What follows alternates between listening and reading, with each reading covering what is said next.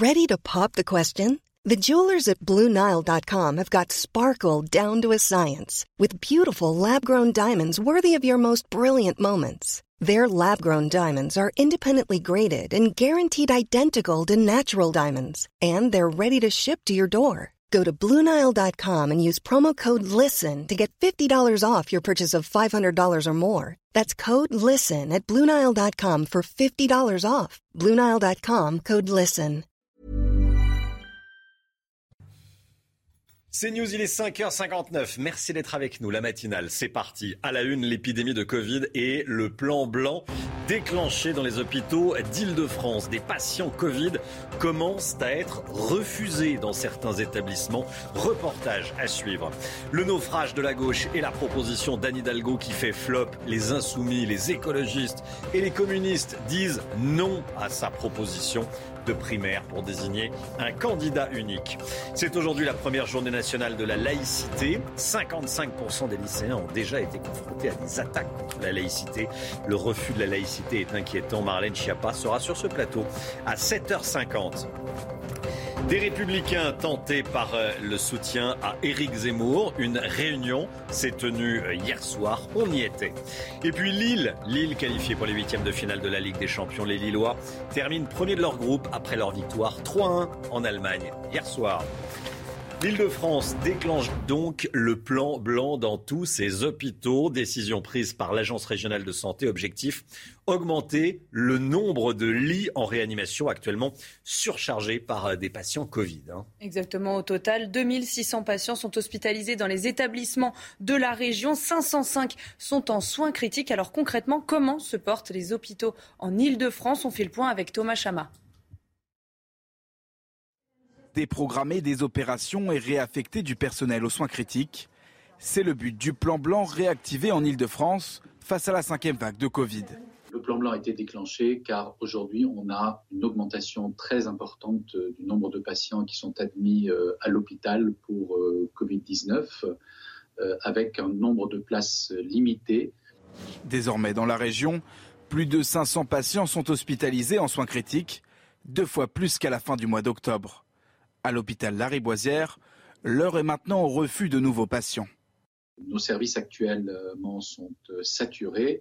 donc nous passons notre temps euh, tous les jours à refuser euh, les nouveaux patients qui nous sont proposés, qu'ils aient d'ailleurs la Covid-19 ou autre. par exemple, cette nuit, je travaillais dans le service de réanimation et j'ai refusé 10 patients ayant la Covid-19 pour faute de place. En tout, 6 des 13 régions métropolitaines ont activé le plan blanc à l'hôpital.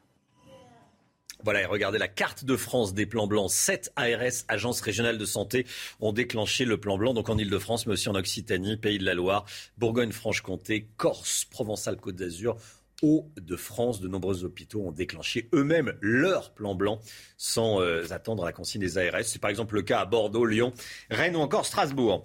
La politique et cette proposition d'Anne Hidalgo qui fait flop. La candidate socialiste à la présidentielle propose une primaire de la gauche, Anna. Hein. Et les insoumis, les communistes et les écologistes ont, ont, opposé un refus net à cette proposition. Anne Hidalgo se retrouve donc face, en face à face avec Arnaud Montebourg. Écoutez, Anne Hidalgo, elle était chez nos confrères de TF1 hier soir. Le temps est venu de ce rassemblement et nous ne pouvons pas perdre plus de temps parce qu'il y a urgence à parler aussi de ces sujets qu'on ne voit plus du tout euh, dans euh, les débats politiques. Euh, ces sujets sur le service public, sur l'hôpital public, sur l'école, sur les retraites, sur l'écologie. Jeunes gens qui nous disent prenez cette responsabilité. Vous ne pouvez pas faire disparaître la gauche. Alors pour ne pas la faire disparaître, il faut la renforcer. La renforcer par une primaire très très ouverte. Paul Sugy avec nous. Paul, pourquoi la gauche connaît-elle un tel naufrage? Déjà, on hallucine un petit peu quand on voit la séquence que Anne Hidalgo est responsable aussi pour une bonne partie de la situation. C'est-à-dire qu'elle s'est entêtée en disant euh, j'irai toute seule, quoi qu'il arrive en avril, il y aura un bulletin à mon nom au premier tour. Et voilà maintenant qu'elle rétropédale en disant exactement l'inverse. Sauf que maintenant, on est à quoi? 15 jours de Noël. C'est déjà un petit peu tard pour commencer à réfléchir à l'organisation d'une primaire. Ce que d'ailleurs François Hollande s'est empressé de dire dans la foulée sur BFM hier soir. Donc on voit bien que la précipitation aujourd'hui complique les choses. On pouvait imaginer éventuellement une primaire à gauche il y a encore quelques quelques mois. Maintenant, c'est très difficile. Et puis, on voit aussi que les deux candidats qui se sont pour l'instant sacrifiés, entre guillemets, en tous les cas, qui, ont, qui ont proposé euh, une candidature de rassemblement, sans dire pourtant qu'ils euh, étaient prêts à renoncer complètement à leurs ambitions, ce sont ceux qui sont les plus en peine dans les sondages. Anne Hidalgo, 3%, euh, Arnaud Montebourg, 2%. Mmh. Donc évidemment que Yannick Jadot et Jean-Luc Mélenchon, qui sont pour l'instant les deux hommes forts de la gauche, ne vont pas s'empresser de se précipiter dans, dans, dans, dans cette proposition. Maintenant, est-ce que la gauche doit renoncer pour autant à tout espoir de voir une candidature d'union Pas encore. Elle peut aussi espérer un recours qui vienne de l'extérieur. C'était ce qu'avait proposé un certain nombre de personnes à gauche en organisant une primaire citoyenne, quelque chose qui soit en dehors des appareils. Mais là, il va falloir mettre de côté un certain nombre de susceptibilités. Merci Paul. Paul Sugy avec nous ce matin. On est le 9 décembre et c'est la première journée nationale de la laïcité. Pour l'occasion, l'IFOP publie ce matin une étude sur l'ampleur euh, des problèmes de laïcité en milieu scolaire. On a sélectionné trois chiffres qu'on voulait vous montrer ce matin. Voici le premier. Euh, plus d'un lycéen sur deux, 55%, a déjà été confronté à une forme d'expression du fait religieux à l'école. Il y a d'autres chiffres, Chana. Hein Et oui, notamment près d'un lycéen sur deux, 48%, rapportent avoir déjà observé des élèves contester le contenu des enseignements au nom de leurs convictions religieuses. Et si une grande majorité des lycéens, 61%, soutient le droit des enseignants à montrer des caricatures se moquant des religions pour illustrer les formes de liberté d'expression, le chiffre chute à 19% chez les lycéens musulmans. Alors comment lutter contre le séparatisme à l'école? Écoutez la réponse de Jean-Pierre Aubin, membre du bureau exécutif de la LICRA.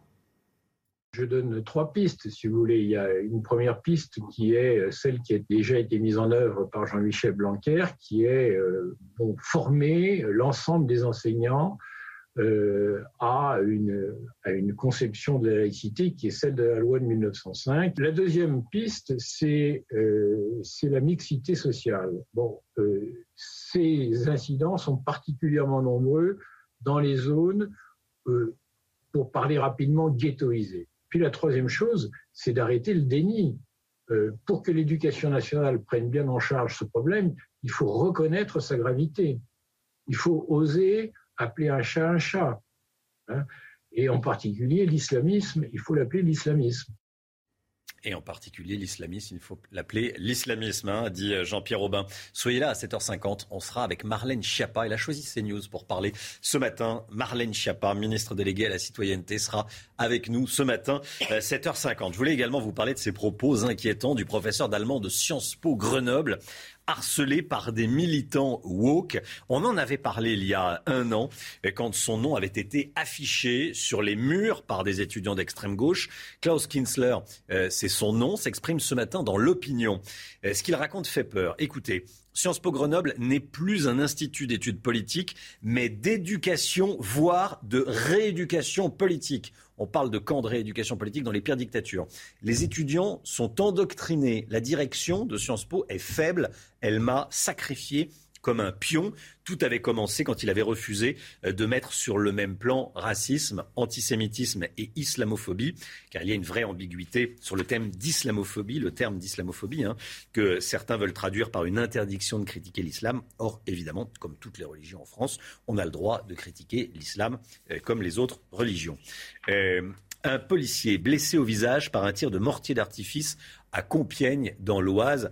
Euh, on vous en parle ce matin également. Les faits se sont déroulés mardi, hein, Chana. Et oui, pendant une patrouille euh, de police dans le quartier de Clos des Roses, euh, quartier gangréné par le trafic de drogue, les policiers intervenaient dans une zone de deal avant d'être visés par des tirs de mortier. Les détails avec Sophia Dolé.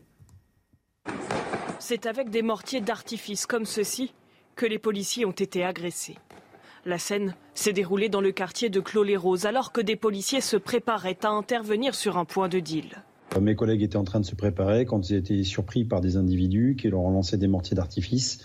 Effectivement, j'ai un, de mes collègues qui a été sérieusement blessé au visage. Euh, il risque même d'avoir des, lésions oculaires euh, durables. Pour éviter d'autres violences, des CRS ont été envoyés sur place. Le maire de la ville a interpellé le ministre de l'Intérieur, Gérald Darmanin, il dénonce une baisse des effectifs qui rend difficile la lutte contre le trafic de stupéfiants. Il y a euh, plusieurs fois par semaine des interventions de terrain avec des policiers nationaux, des policiers municipaux. J'ai renforcé euh, ma police municipale avec des chiens stupes. Mais euh, comme vous le savez, c'est un commerce, un commerce prospère. Des perquisitions ont été menées dans la tour d'immeuble d'où était parti le tir.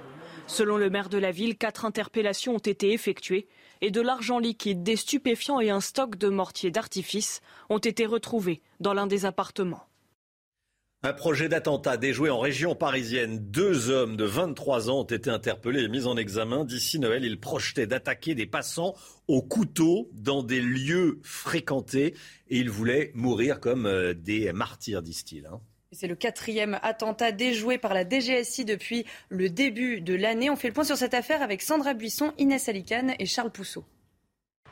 L'enquête a été ouverte quelques jours avant les arrestations. La DGSI a obtenu un renseignement sur un possible passage à l'acte de deux hommes de 23 ans. Ils ont été interpellés fin novembre, suspectés d'avoir voulu mener une action violente pendant les fêtes de fin d'année. Cet attentat déjoué euh, relève de cette menace endogène, c'est-à-dire des individus qui, à l'aide de très peu de moyens, un couteau, euh, décident de passer à l'acte et de mourir en martyr. Dans les ordinateurs et les téléphones des suspects, les policiers de la DGSI ont retrouvé des documents montrant leur attrait pour l'État islamique. Les auditions et perquisitions attestent d'un environnement très radical. L'un des deux suspects interpellés avait déjà été condamné pour association de malfaiteurs terroristes en 2019. L'état de la menace a toujours été très élevé depuis euh, les attentats du 13 novembre 2015. Euh, toute une série d'attentats ont été malheureusement commis, mais beaucoup ont été déjoués, une quarantaine depuis 2017 nous sommes toujours face à Daesh qui se reconstitue, face à Al-Qaïda qui a aussi appelé à commettre des attentats en France. Le 3 décembre, les deux suspects ont été mis en examen pour association de malfaiteurs terroristes criminels et placés en détention provisoire. Éric Zemmour va-t-il réussir à séduire l'électorat des Républicains ou une partie de l'électorat des Républicains Les jeunes LR avec Zemmour ont organisé une soirée sur une péniche hier soir, euh, péniche sur la Seine à Paris. Hein. Éric Zemmour était évidemment de la partie. Objectif rassembler les militants de droite déçus par le résultat du congrès Les Républicains. Gauthier Lebret était sur place, il nous raconte.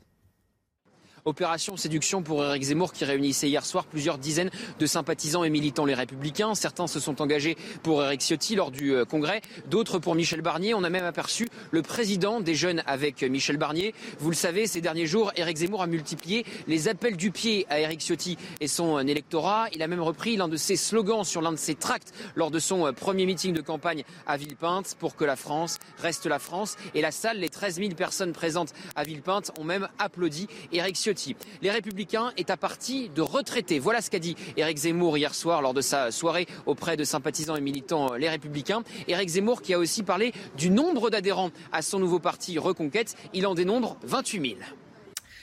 Est-ce que vous savez déjà pour qui vous allez voter à l'élection présidentielle euh, l'année prochaine? Je vous pose la question parce que c'était euh, la question qu'on a posée pour notre sondage CSA pour CNews. 66% des Français inscrits sur les listes électorales ont déjà choisi leur candidat. Euh, sur ces 66%, 38% sont certains de leur choix et ne reviendront pas dessus. Si vous avez des enfants, n'oubliez pas, le masque fait son grand retour dans la cour de récréation ce matin. Il faut mettre euh, un masque dans le cartable aujourd'hui. Jean Castex a annoncé lundi renforcer les mesures sanitaires dans les écoles primaires. Le masque sera donc sur tous les visages en intérieur comme en extérieur. Une mesure qui n'enchante pas vraiment les enfants. Et vous, qu'en pensez-vous? Jérôme Rampenou vous a posé la question. Dès ce jeudi matin, c'est le retour du niveau 3 du protocole sanitaire dans les écoles. Pour les plus petits, le grand changement, c'est remettre le masque à l'extérieur et ça ne les enchante pas. Je crois qu'ils s'étaient habitués au fait de pouvoir respirer entre les, cours, entre les classes. Et euh, oui, oui, ça, quand on leur a annoncé, ils n'étaient pas particulièrement heureux. Ça me gêne et j'ai chaud. Bah, ça gêne, ça me donne chaud à la bouche. Mon fils qui me disait encore à midi, euh, ben on va plus pouvoir courir dans la cour parce que ça, on va s'étouffer avec les masques. Les grands-parents comprennent la contrainte, mais ils y voient aussi la sécurité sanitaire. On me dit que c'est eux qui sont en fait les principaux, euh, c'est eux qui transmettent la maladie même s'ils ne sont pas atteints. si on peut éviter, hein. moi je suis âgé, j'ai pas envie de l'attraper. Hein. Certains pensent aussi qu'il faudrait beaucoup plus de personnes vaccinées. Si tout le monde était vacciné, nos petits n'auraient pas besoin de masque, n'auraient pas besoin de tests, n'auraient besoin de rien. Il reste moins de deux semaines à tenir avec le masque toute la journée avant des vacances bien méritées.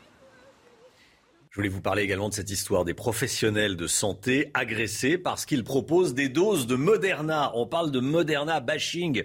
Beaucoup de Français qui ont pris rendez-vous pour leur troisième dose avec euh, le vaccin Pfizer se voient proposer du Moderna faute de dose. Hein. Un changement qui n'est pas toujours bien accepté et qui crée des conflits dans les centres de vaccination. Regardez ce reportage de Reda Rabbit. On appelle ça le Moderna bashing, des soignants agressés verbalement au moment de proposer une dose de vaccin Moderna c'est nous accuser de leur euh, proposer euh, des vaccins inefficaces, des vaccins dangereux, en parlant bien sûr du Moderna. Euh, certains allant jusqu'à dire vous voulez nous empoisonner, enfin des discours qui sont complètement non seulement disproportionnés, mais qui en plus de ça montrent un manque d'information. Les stocks de Pfizer commencent à manquer et sont réservés en priorité aux patients de moins de 30 ans, compte tenu des risques liés au vaccin Moderna pour cette catégorie d'âge certains Français plus âgés s'estiment lésés. Ce vaccin, pour les plus de 30 ans, c'est strictement la même efficacité que le vaccin Pfizer, pas plus d'effets secondaires. Je crois qu'il faut expliquer, informer, rassurer. Face à l'ampleur de la polémique, le gouvernement a dû réagir. Ce n'est pas parce que vous avez eu une première dose de Pfizer, une deuxième dose de Pfizer, que vous ne devez pas avoir une dose de Moderna en troisième injection. Moi-même, Madame la Sénatrice, j'ai eu de l'Astra, du Pfizer, du Moderna. Je me, je me présente devant vous. Objectif, éviter au vaccin Moderna l'effet AstraZeneca, dont plusieurs stocks inutilisés avaient dû être envoyés à l'étranger. Voilà, c'est vrai que certains craignent de se faire euh, vacciner avec le Moderna. Ceci dit, ceci dit, on va sur euh, les sites internet pour prendre rendez-vous. On vous demande Pfizer ou Moderna. Si vous mettez du Pfizer et qu'on vous dit ensuite c'est du Moderna, ça sert à rien de demander. À la limite, euh, Eric de Ritmaten. Bah, écoutez, c'est mon cas. Hein. ce soir, je serai vacciné Moderna alors que je voulais Pfizer. Mais bon, j'y vais quand même. il vaut vous êtes courageux. vous êtes, et votre serviteur, pareil. Pareil, j'ai reçu le, le, texto aussi. Allez, 6h15. Tiens, euh, de magnifiques images. Si vous êtes lyonnais, la fête des Lumières, ça y est, ça a commencé hier hier soir. Des dizaines de milliers de personnes, c'est la tradition à Lyon, c'est magnifique. C'est un des événements les plus importants de la ville. Regardez, ce sont des, des spectacles sur les, les, bâtiments. C'est un très grand moment. J'ai eu la chance d'y aller une fois. C'est formidable. C'est très beau. Allez-y si vous pouvez. Dans cette belle ville de, de Lyon. Alors la fête des Lumières en plein Covid, évidemment, il faut porter le masque. En revanche, il n'y a pas besoin du, du pass sanitaire. Hein. Et oui, et si on parle des, des, projections, 31 créations artistiques seront proposées pendant 4 jours. Parmi elles, les Lyonnais peuvent admirer les projections de la forêt imaginaire sur les quais de la Saône. C'est magnifique. 6h16, l'écho tout de suite avec vous, Eric Dorit Matin. On va parler du coût de l'électricité. Propos de lumière. Éric de Ritmaten, on parle donc de la lumière, enfin plus précisément de l'électricité.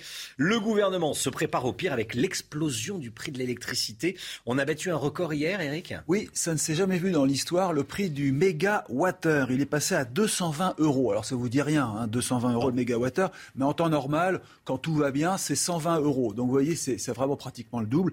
Euh, alors les chiffres qu'il faut retenir, 50 euros déjà de progression en quelques jours sur le marché international de l'énergie et surtout 70% de progression en l'espace d'un mois. Alors bloquer les prix, on aimerait bien, tout le monde le réclamerait, mais c'est impossible parce que le Conseil d'État euh, s'y oppose à chaque fois. Et donc c'est pour cela que le gouvernement a décidé de geler les taxes. Et du coup, c'est EDF et l'État bah, qui vont voir des recettes en moins hein, en 2022. Euh, et d'ailleurs, ce point sera étudié demain pour le projet de loi de finances. Ce sera à l'Assemblée nationale. Mais euh, attention, parce que si l'État perd des recettes en 2022 avec la baisse des taxes, eh bien, il va se rattraper ensuite. Parce que si vous voulez, le manque à gagner de 2022 sera récupéré progressivement en 2023 avec des prix qui monteront tranquillement de manière graduelle. Et ça veut dire qu'on n'en a pas terminé avec cette hausse continue des prix de l'électricité, même si elle est jugée raisonnable par l'État. Alors ce qu'il faut voir ensuite, c'est que pour que les fournisseurs low cost, vous savez, que vous choisissez sur Internet qui baissent les prix, pour qu'ils puissent continuer à vendre du prix de l'électricité pas cher, imaginez-vous que l'énergie nucléaire va être poussée au maximum. Et donc, et eh bien voilà, tous ceux qui vont sur Internet acheter de l'énergie euh, à bas prix, ça sera de l'énergie nucléaire. Donc on dit merci qui? Merci au nucléaire. C'est News, il est 6h18. Merci d'être euh, avec nous. On parlait à l'instant des vaccins Moderna et Pfizer. Il y a le docteur Brigitte Millot qui m'a envoyé un petit message. Dites bien que c'est la même chose. C'est juste que le Moderna est un peu plus dosé que le Pfizer. Voilà, c'est la seule euh, différence. Et Brigitte nous en avait parlé, le docteur Millot nous en avait parlé. Euh, les gros sujets d'actualité aujourd'hui. La laïcité. C'est aujourd'hui la journée nationale de la laïcité.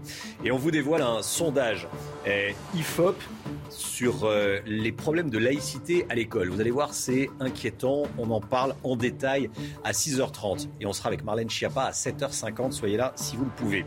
Et puis, euh, Anne Hidalgo, sa, sa, proposition de primaire à gauche, ça fait un flop. Euh, panique à gauche. Hein. Euh, personne n'en veut de cette euh, proposition d'Anne Hidalgo. On en parle également. Restez bien avec nous. À tout de suite. Rendez-vous avec Pascal Pro dans l'heure des pros, du lundi au vendredi de 9h à 10h30. 6h25, le sport et le football. Lille qualifié pour les huitièmes de finale de la Ligue des Champions. Bonne nouvelle, hein, Chana. Une qualification après une belle performance des Lillois face aux Allemands de Wolfsburg hier. Score final 3-1. Le LOSC termine premier de son groupe. Écoutez, Jonathan David, l'un du soir heureux. Heureux, surtout, euh, c'est la première fois pour moi et pour, et pour le club aussi. On, rentre dans l'histoire, alors on est content. On sait que le parcours il va seulement devenir plus difficile à partir d'ici. Alors pour l'instant, on est content, on va célébrer ce soir, mais après, il faut se concentrer sur euh, le championnat. L'autre actu sport, la décision de la Ligue de foot professionnel après les incidents du match euh, OL-OM le 21 novembre dernier. Vous savez l'affaire de la bouteille d'eau euh, jetée sur Dimitri Payet. La Ligue retire un point à l'Olympique lyonnais après ces incidents. Euh, le milieu de terrain marseillais avait été touché au visage par une bouteille d'eau. Le match avait été interrompu. Il sera rejoué à Lyon, mais à huis clos cette fois-ci. La date n'a pas encore été annoncée. Et puis des images. Lionel Messi ne jouait pas avec le PSG hier. Et oui, Chana. Hein. Et oui, il affrontait des adversaires de taille dans son salon. Ses trois fils, regardez. Des petits. Euh, hop bah ouais. Bon, il y a un petit peu de travail encore hein, pour atteindre. Oui, oui. Mais il y a du potentiel. Il y a du hein. potentiel, on hein peut le voir tout de suite. dans les gènes. C'est dans les gènes. Bon sang de s'en ralentir. La météo, le temps, tout de suite, il va pleuvoir. On voit ça avec Alexandra. De la pluie et de la neige, Alexandra, vous nous emmenez aux arcs. Oui, regardez, on prend la direction de la Savoie où on a eu l'équivalent d'un mètre de neige en seulement euh, quelques jours. Regardez ces très belles images donc du côté des arcs en Savoie avec des conditions météo qui vont se dégrader une nouvelle fois aujourd'hui. On attend de la neige et attention également au risque d'avalanche qui est particulièrement accru puisque le manteau neigeux reste particulièrement instable. Nouveauté aujourd'hui, retour de deux départements placés sous surveillance pour la pluie avec le passage d'une perturbation. On va avoir beaucoup d'eau entre cet après après-midi et demain matin entre les Pyrénées-Atlantiques ou encore sur les Hautes-Pyrénées, parfois l'équivalent de quelques semaines de pluie en seulement euh, quelques heures. Alors regardez, au programme aujourd'hui, arrivée d'une nouvelle perturbation, perturbation que l'on retrouve ce matin sur la façade ouest du pays, toujours du vent en Méditerranée. Je vous en parlais, ce risque d'avalanche entre les Alpes du Nord et les Alpes du Sud, avec donc beaucoup de neige tombée il y a seulement euh, quelques heures. On va retrouver dans l'après-midi cette perturbation et c'est cette perturbation qui va donner de fortes pluies au pied des Pyrénées avec d'une part de de la neige en montagne, mais également ces pluies entre les Pyrénées-Atlantiques et les Hautes-Pyrénées, avec donc parfois l'équivalent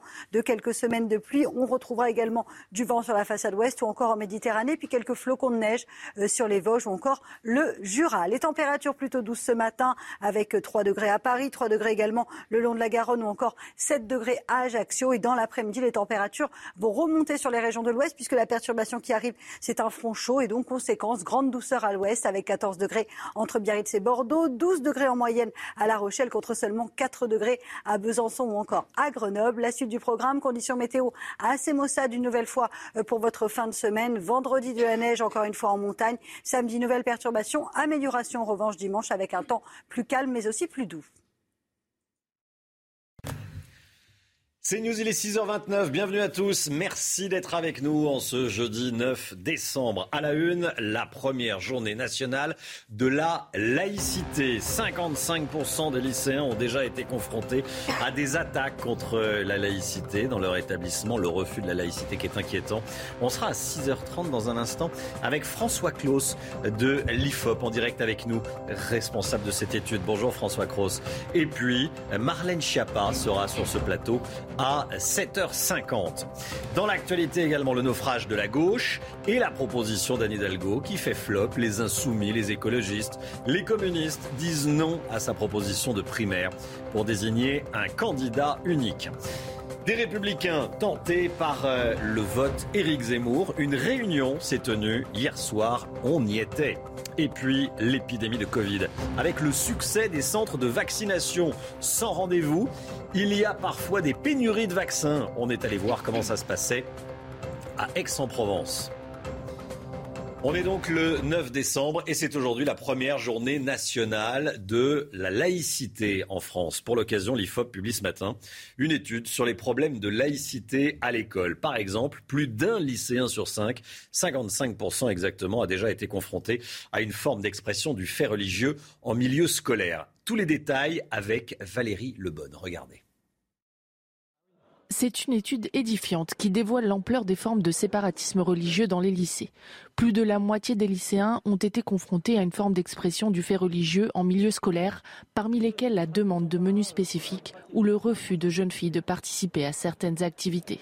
là, on se rend compte qu'il y a tout un ensemble d'entorses, de séparatisme de nature religieuse qui euh, sont euh, vraiment des phénomènes, je dirais pas de masse, mais qui sont des phénomènes importants en cause l'importance donnée par les lycéens à la religion et qui affecte directement le déroulé de certains cours.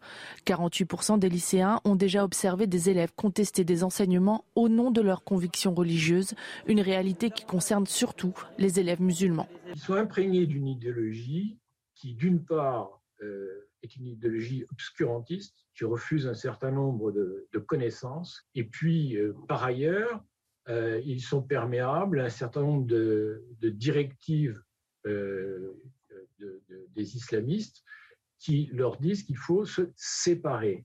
Le fossé est d'autant plus grand lorsqu'il concerne le droit de critiquer les religions à l'école, comme l'a révélé l'assassinat de Samuel Paty pour avoir montré des caricatures se moquant des religions. 61% des lycéens soutiennent le droit des enseignants à montrer des caricatures, contre 19% des lycéens musulmans. Voilà, et on sera avec François Cros euh, en direct dans, un instant. Et puis soyez là à 7h50. Je recevrai euh, sur ce plateau Marlène Schiappa, ministre déléguée à la citoyenneté, qui a choisi CNews pour parler euh, ce matin. Et puis je voulais qu'on vous parle également de ces propos inquiétants tenus par le professeur d'allemand de Sciences Po Grenoble, harcelé par des militants woke. on en avait parlé il y a un an, quand son nom avait été affiché sur les murs par des militants d'extrême gauche, Klaus Kinsler s'exprime ce matin dans l'opinion. Ce qu'il raconte fait peur. Sciences Po Grenoble n'est plus un institut d'études politiques, mais d'éducation, voire de rééducation politique. Il dit que la direction l'a sacrifié comme un pion. Tout avait commencé et quand il avait refusé de mettre sur le même plan racisme, antisémitisme et islamophobie, car il y a une vraie ambiguïté sur le terme euh, d'islamophobie que certains veulent traduire par une interdiction de critiquer l'islam. Euh, critiquer l'islam, c'est euh, autorisé en France, comme il est autorisé de critiquer les autres religions. Dans l'actualité, il y a également la politique et la proposition d'Anne Hidalgo qui fait flop, Chana. Hein. Oui, la candidate socialiste à la présidentielle propose une primaire de la gauche. Les insoumis, les communistes et les écologistes ont opposé un refus net. Anne Hidalgo se retrouve donc en face à face avec Arnaud Montebourg. Les précisions avec Régine Delfour.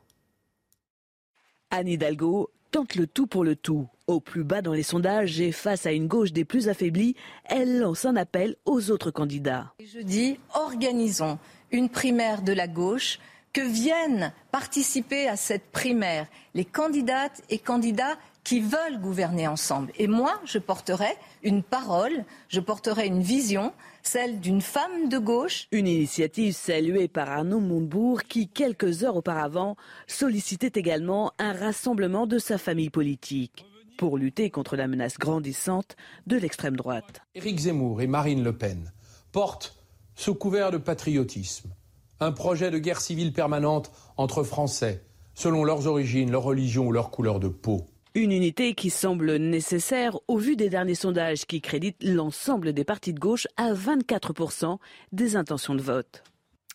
Éric Zemmour va-t-il réussir à séduire l'électorat des Républicains? Les jeunes LR avec Zemmour ont organisé une soirée hier soir sur une péniche à Paris.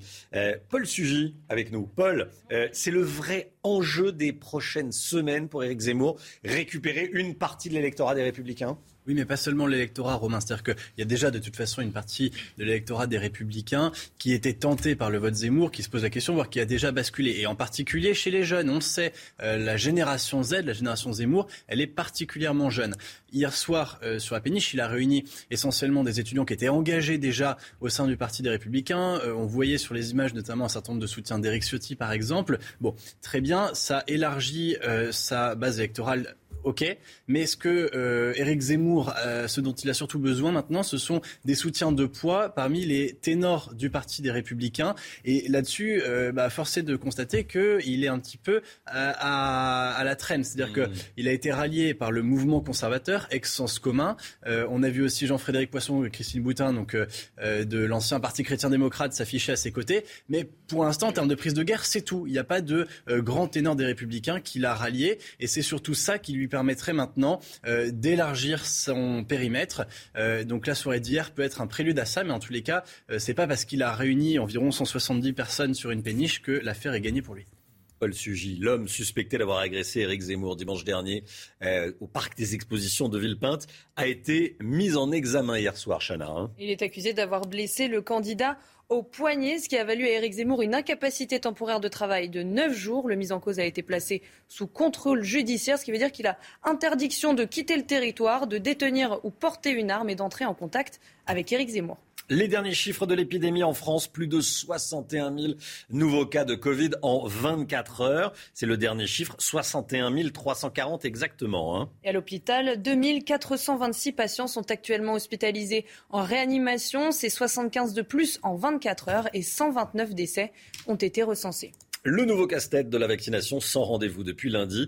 Les personnes de plus de 65 ans peuvent recevoir leur dose de rappel sans prendre rendez-vous. Voilà ce qui a été annoncé euh, par le Premier ministre. Mais sur le terrain, c'est parfois mission impossible. Hein. Et oui, de nombreux centres de vaccination sont obligés de refuser les personnes qui n'ont pas pris de rendez-vous faute de doses disponibles. Exemple à Aix-en-Provence avec ce reportage signé Stéphanie Rouquet. Dès l'arrivée au centre de vaccination d'Aix-en-Provence, le message est clair. Même plus de 65 ans, plus de 95 ans, on ne prend pas son rendez-vous. Lundi dernier, le Premier ministre Jean Castex a annoncé que les personnes âgées de 65 ans et plus pouvaient obtenir leur dose de rappel sans rendez-vous, quel que soit le centre. Mais ici, la réalité est tout autre. Malheureusement, nous n'avons pas reçu les doses de vaccin nécessaires afin de réaliser les injections aux patients sans rendez-vous. Nous avons déjà du mal à tenir les doses avec rendez-vous, donc malheureusement, ça n'est pas possible. Et toute la journée, les demandes s'enchaînent. Ils nous encouragent de faire la troisième vaccin et on arrive ici et ils disent on ne peut pas vous prendre, allez prendre rendez-vous. On téléphone à ces numéros, il n'y a personne qui répond. Ils vous raccrochent au nez. Ah oui, dégoûté, oui. Il y a un hiatus entre ce qu'annonce le gouvernement et ce qui est en réalité. Finalement, le gouvernement n'est pas fiable. Ces patients doivent désormais prendre rendez-vous ou tenter leur chance dans un autre centre de vaccination de la région. Voilà, parfois des bonnes idées peuvent donner de la, provoquer de la désorganisation sur le terrain. L'actualité euh, à la une ce matin, c'est la journée nationale de la laïcité. Et on est en direct avec François Croze, directeur du pôle politique et actualité. À l'IFOP, vous publiez un sondage ce matin dont on parle. Bonjour François Croze, merci d'être avec nous. Bonjour. Euh, ce matin, euh, les chiffres sont inquiétants. Hein. Plus de la moitié des élèves ont été confrontés à une expression du fait religieux à l'école en langage courant, ça veut dire que la religion s'immisce à l'école, notamment à l'école publique. Ça prend quelle forme? Bah, ça prend des formes de contestation du contenu même des, des enseignements, hein, euh, typique euh, un enseignement d'histoire-géographie, euh, d'éducation civique, mais aussi par exemple des cours d'éducation sexuelle, de lutte contre les stéréotypes de genre. dans les lycées prioritaires, c'est des faits qui ont été déjà observés par la moitié des lycéens au cours de leur scolarité.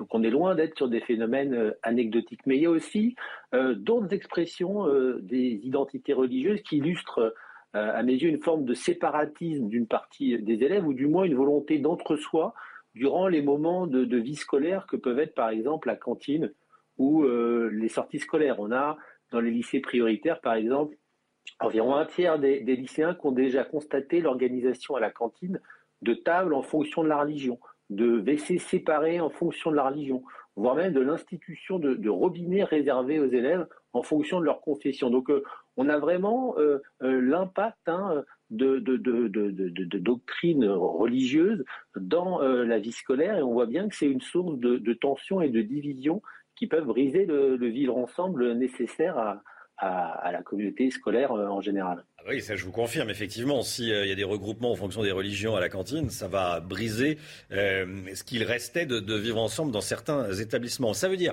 si je vous suis, que des professeurs, quand ils s'apprêtent à faire un cours sur l'histoire, évidemment, mais aussi sur l'éducation sexuelle, c'est important, c'est la vie, c'est la santé, ils ont, ils ont peur d'aborder ces sujets?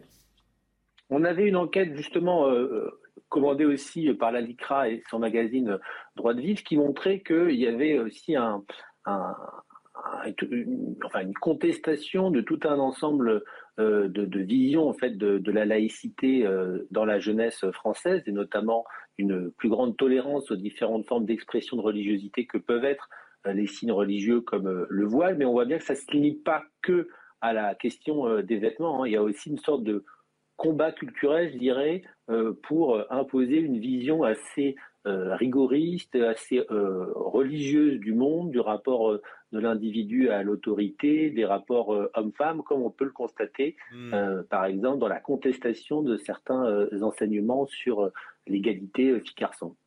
Quand on parle de la religion, on parle de quelle religion?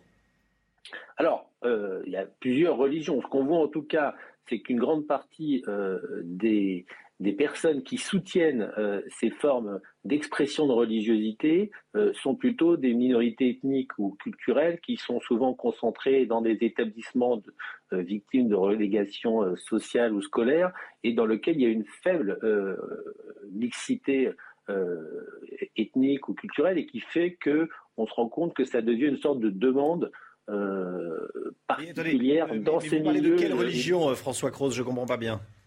Ah, de quelle religion? On a en fait euh, des minorités euh, religieuses, notamment euh, les musulmans, qui soutiennent, les élèves musulmans, qui soutiennent, non pas de manière majoritaire, mais de manière significative, ce type de contestation du contenu des, enseignements, des activités pédagogiques, etc.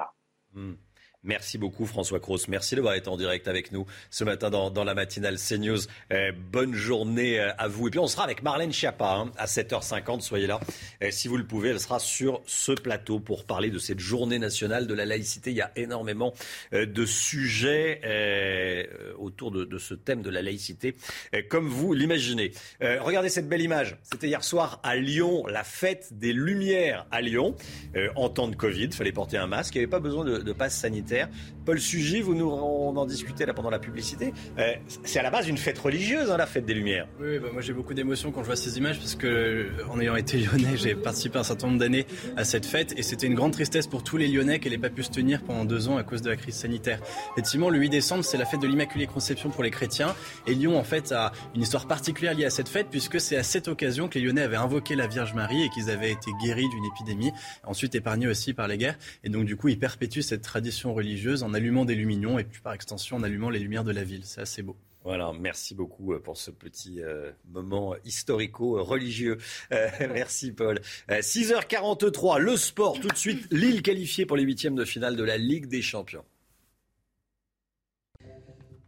Lille qualifiée pour les huitièmes de finale donc de la Ligue des Champions suite à sa belle, belle victoire, hein, 3-1 face à Wolfsburg hier soir en Allemagne. Et oui, 3-1 donc, et le LOSC finit premier de son groupe. Et euh, également en football, la décision de la Ligue de football professionnel après les incidents du match OLOM le 21 novembre dernier. La LFP retire un point à l'Olympique lyonnais après ces incidents. Rappelez-vous, le milieu de terrain marseillais Dimitri Payet avait été touché au visage par une bouteille d'eau lancée depuis les tribunes. Le match avait été interrompu. Il sera rejoué à Lyon, mais à huis clos. Cette fois-ci, la date n'a pas encore été annoncée. Lionel Messi face à des adversaires redoutables. Hein. C'est la vidéo qui fait le buzz sur euh, les, réseaux sociaux en ce moment. On va la voir. Hein, Alors, ce pas des joueurs du Paris Saint-Germain. Il s'agit de ses trois fils. Et puis, ils jouent tous les quatre dans le salon Je ne sais pas si vous avez l'habitude de jouer au football dans votre salon. Mais... Euh, rarement. rarement. Et je vois la télévision. Bon, il n'y a pas de table basse, il n'y a pas trop de bibelots dans le salon, ça va. Aussi. Mais il ne faut pas que Messi euh, tente le, but. Il y a une cheminée également. Donc, euh, bon. Mais visiblement, il maîtrise le ballon et il épargne la télévision. Ah, Messi qui joue au foot en famille. Vous jouez souvent ah, au foot en, dans votre salon, Eric Non, non sûrement pas. Non, mais c'est un baby. Non, j'allais dire c'est un baby foot. C'est un baby foot. Ah. Exactement, exactement. Merci Eric. L'instant musique, comme tous les matins, réveil en musique. Ce matin, on va écouter euh, Ed Sheeran et Elton John qui chantent Noël. Regardez, écoutez, profitez.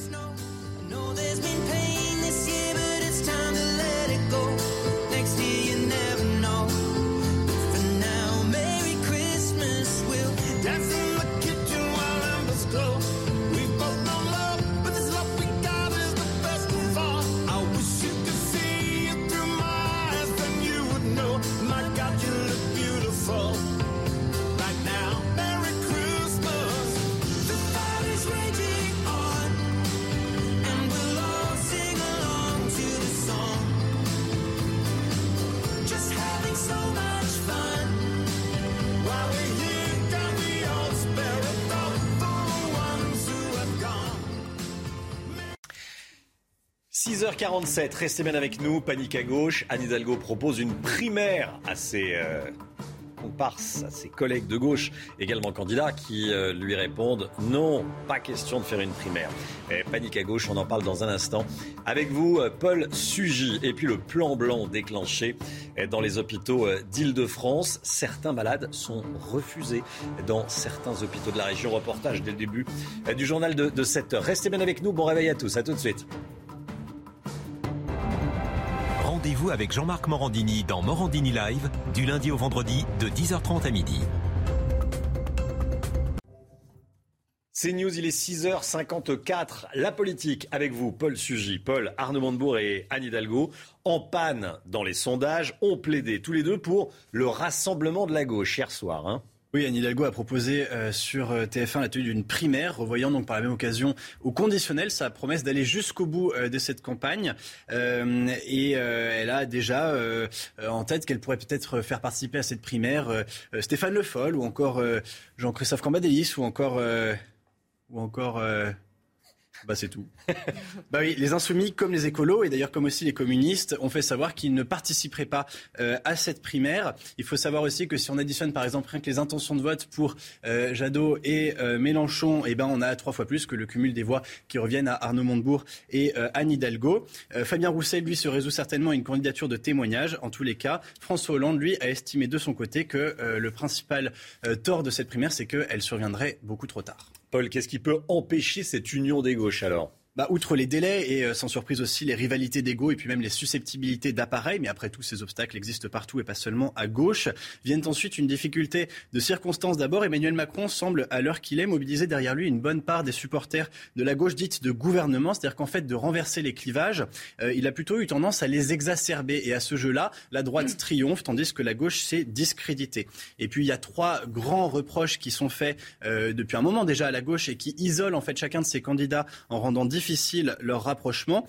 Le premier, c'est celui d'avoir déserté le réel, de ne plus tenir compte des contraintes pragmatiques qui s'imposent à la décision politique. C'est le fruit peut-être d'une trop longue accoutumance de la gauche à l'opposition, même sous François Hollande, une large part de la gauche était euh, opposée à la majorité. Et cela se, décline dans des, débats pardon, hystérisés sur l'énergie, sur euh, le régalien. Par exemple, on peut songer au psychodrame qui s'est joué dans les équipes d'Arnaud Montebourg quand il a voulu muscler son discours sur l'immigration. Second reproche, c'est d'être sorti du champ républicain. Ces outrances idéologiques, dénigrement systématique de la police ou de la justice, relecture parfois postcoloniale de l'histoire de France, compromission avec l'islamisme, euh, font qu'une partie de la gauche a fait sécession. Il sera difficile pour ces gens-là de se réconcilier avec ceux de leurs camarades qui continuent de prôner un idéal universaliste. Et puis le troisième et non des moindres, c'est Fabien Roussel qui le dit le mieux. Euh, il le disait hier soir. Une primaire, déclarait-il pour signifier sa fin de non-recevoir à Anne Hidalgo, permet seulement de régler un problème de casting. Or, le problème de la gauche aujourd'hui, aujourd'hui, c'est qu'elle ne parle plus aux classes populaires. Pour résumer, il y a donc peu de chances ou de risques, c'est selon, de voir la gauche au second tour en, avril prochain Alors ça, Romain bien malin qui saurait le dire, mmh. évidemment. Hein. Euh, le match entre les trois candidats de droite abaisse significativement le montant du ticket pour le second tour et donc arithmétiquement, euh, les intentions de euh, vote à gauche, qui représentent certes moins d'un quart de l'électorat, ne font pas forcément un handicap définitif. Et puis plus la pression sera, sera forte sur la gauche et plus elle aura de chances aussi de s'unir en urgence. Elle dispose aussi d'un net avantage, il faut le dire, sur la droite, c'est que l'idée d'un ralliement d'une gauche plutôt modérée à la gauche radicale, par exemple, Anne Hidalgo a dit hier hmm. soir qu'elle pourrait soutenir éventuellement Mélenchon s'il le fallait, ne fait pas scandale. C'est-à-dire que contrairement à droite, il n'y a pas de bonne conscience morale qui crie au retour des années 30 et à la démocratie en danger quand cette idée est sur le tapis. Merci Paul. Soyez là à 8h15. Laurence Ferrari recevra Agnès Pannier-Runacher, ministre déléguée à l'industrie, interrogée par Laurence Ferrari. 6h57, le temps tout de suite. C'était très, Le temps avec vous, Alexandra Blanc. Où est-ce que vous nous emmenez ce matin? Eh bien, on prend la direction d'Ajaccio, où il y a eu de la grêle hier, Ferrarissime. Regardez, en fin euh, d'après-midi, début de soirée, eh bien, la grêle était bien présente du côté d'Ajaccio. Et puis, revenons sur ces deux départements placés sous surveillance, les Pyrénées-Atlantiques ou encore les Hautes-Pyrénées, où l'on attend aujourd'hui de fortes pluies avec le passage d'une perturbation. Forte pluie en cet après-midi, entre cet après-midi et euh, demain matin, parfois l'équivalent de quelques semaines de pluie en seulement euh, quelques heures. On retrouve ce matin un temps globalement assez calme. Néanmoins, arrivée d'une nouvelle perturbation par les régions de l'Ouest. Risque d'avalanche également sur les Alpes. On a eu beaucoup de neige ces derniers jours et donc le manteau neigeux est particulièrement instable. Dans l'après-midi, la perturbation progresse sur les régions de l'Ouest. C'est elle qui va donc donner de fortes pluies au pied des Pyrénées avec en prime de la neige au-delà de 800 mètres d'altitude. Côté température, c'est à peu près conforme au normal de saison. 3 degrés à Paris, 3 degrés également le long de la Garonne. Et dans l'après-midi, les températures remontent à l'ouest. 14 degrés à Bordeaux ou encore à Biarritz seulement 4 degrés à Besançon et Grenoble. Et pour la suite du programme, conditions météo relativement agitées tout au long de la semaine avec du vent en Méditerranée et des températures qui devraient remonter dimanche. C'est News, il est 6h59. Bienvenue à tous. Merci d'être avec nous. On est le jeudi 9 décembre. Alerte dans les hôpitaux d'Île-de-France à cause du Covid. Le plan blanc est déclenché. On est allé à l'hôpital Lariboisière dans euh, Paris où des malades sont refusés par manque de place. Et puis on accueille ce matin Nathalie Elimas. Bonjour, madame la secrétaire d'État chargée de l'éducation prioritaire. Et à tout de suite. Et Guillaume Perrault, rédacteur en chef du Figaro Vox. Bonjour Guillaume. Et à tout de suite également, l'Île-de-France déclenche donc le plan blanc dans tous ses hôpitaux. Décision prise par l'Agence régionale de santé, Chana. Hein. Objectif, augmenter le nombre de lits en service de réanimation actuellement surchargés par des patients Covid. On fait le point avec Thomas Chama. Déprogrammer des opérations et réaffecter du personnel aux soins critiques, c'est le but du plan blanc réactivé en Île-de-France face à la cinquième vague de Covid. Le plan blanc a été déclenché car aujourd'hui, on a une augmentation très importante euh, du nombre de patients qui sont admis euh, à l'hôpital pour euh, Covid-19 avec un nombre de places limité. Désormais, dans la région, plus de 500 patients sont hospitalisés en soins critiques, deux fois plus qu'à la fin du mois d'octobre. À l'hôpital Lariboisière, l'heure est maintenant au refus de nouveaux patients. Nos services actuellement sont saturés donc nous passons notre temps euh, tous les jours à refuser euh, les nouveaux patients qui nous sont proposés, euh, qu'ils aient d'ailleurs la Covid-19 ou autre. par exemple, cette nuit, je travaillais dans le service de réanimation et j'ai refusé 10 patients ayant la Covid-19 pour faute de place. En tout, 6 des 13 régions métropolitaines ont activé le plan blanc à l'hôpital. On va aller regarder la, carte de France des régions qui ont déclenché euh, le plan blanc. Il faut euh, noter également que des hôpitaux ont déclenché eux-mêmes leur plan blanc sans attendre la consigne régionale. C'est le cas à Bordeaux, Lyon, Rennes ou encore Strasbourg. Les derniers chiffres de l'épidémie en France, plus de 61 000 cas recensés ces dernières 24 heures, Chana. Hein. Oui, 61 340 exactement à l'hôpital. 2426 patients sont actuellement hospitalisés en réanimation. C'est 75 de plus en 24 heures et 129 décès ont été recensés. La proposition d'Anne Hidalgo fait un flop. La candidate socialiste à la présidentielle propose une primaire de la gauche, les insoumis, les communistes les écologistes lui disent non. Anne Hidalgo se retrouve en face à face, en tête à tête avec Arnaud Montebourg. Écoutez ce qu'elle a dit euh, exactement hier soir chez nos confrères de TF1.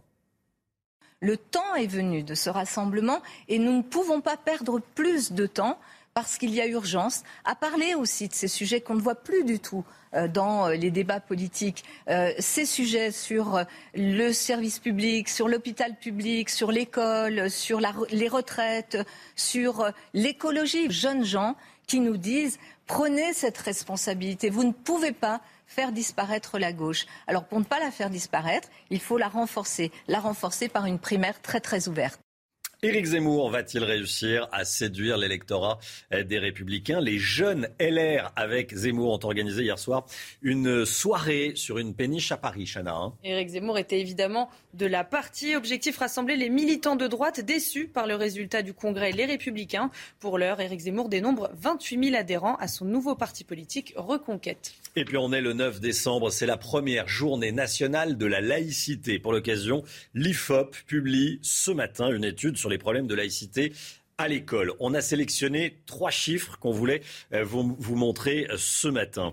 Plus d'un lycéen sur deux, 55%, a déjà été confronté à une forme d'expression du fait religieux euh, à l'école. Il y a d'autres chiffres, hein, Chana. Oui, comme celui-ci, près d'un lycéen sur deux, 48% rapportent avoir déjà observé des élèves contester le contenu des enseignements au nom de leurs convictions religieuses. Et si une grande majorité des lycéens, 61%, soutient le droit des enseignants à montrer des caricatures se moquant des religions pour illustrer les formes de liberté d'expression, le chiffre chute à 19% chez les lycéens musulmans. Voilà, et on sera avec Marlène Schiappa, euh, ministre déléguée à la citoyenneté, à 7h50. Soyez là. Euh, le face-à-face avec Guillaume Perrault, rédacteur en chef du Figaro Vox, et Nathalie Elimas, secrétaire d'État, chargée de l'éducation prioritaire. Bonjour à euh, tous les deux. ces chiffres, euh, est-ce qu'il vous inquiète, Madame la secrétaire d'État, quand on euh, voit que euh, la moitié des, étudiants, des, lycéens ont été confrontés à un, comportement en lien avec le fait religieux au lycée? Qu'est-ce que ça va à faire, le, fait religieux dans les lycées publics? Ces chiffres sont évidemment inquiétants. Mmh. Je ne vais pas dire le contraire.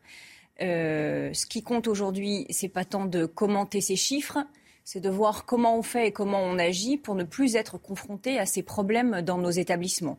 Et je dois dire quand même que euh, depuis 2017, depuis que Jean-Michel Blanquer est arrivé euh, au ministère de l'Éducation nationale, de la jeunesse et des sports, il n'a cessé d'agir et d'œuvrer en ce sens.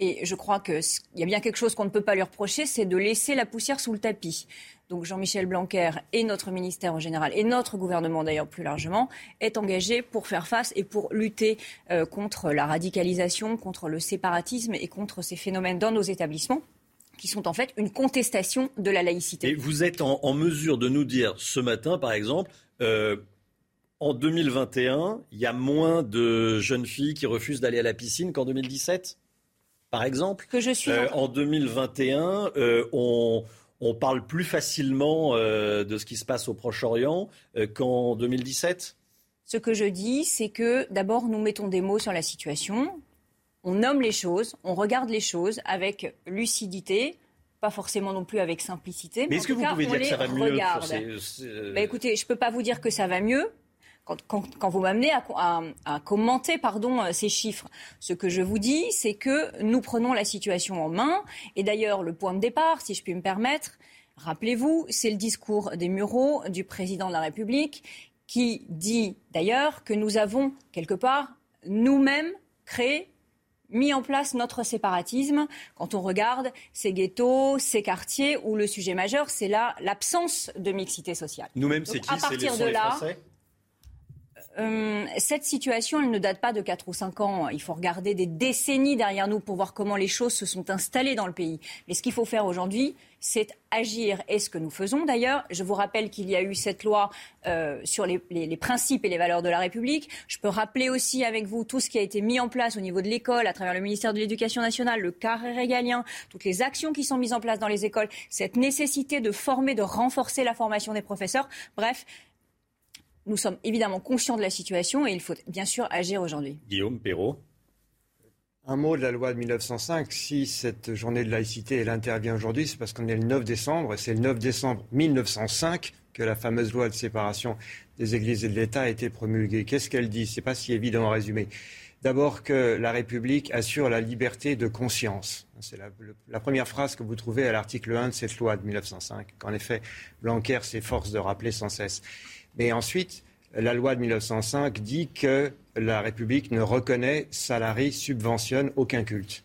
Et que donc euh, la religion doit demeurer euh, du ressort de la sphère privée et que dans un établissement comme le collège public ou le lycée public, je laisse bien sûr le privé euh, de côté, qui est régi par d'autres règles, mais dans le public, l'expression des religions n'a pas sa place pendant les cours, en tout cas ne doit pas influencer, parce que c'est plus subtil que mmh. ça, euh, puisqu'il y a des aumôniers, par exemple, mais euh, il y a des ministres du culte qui sont agréés par le ministère, mais en tout cas, les religions ne doivent pas influencer la règle commune. C'est ça, c'est ça ce que dit la loi ça vaut pour les cours et ça vaut pour les règles de vie en commun.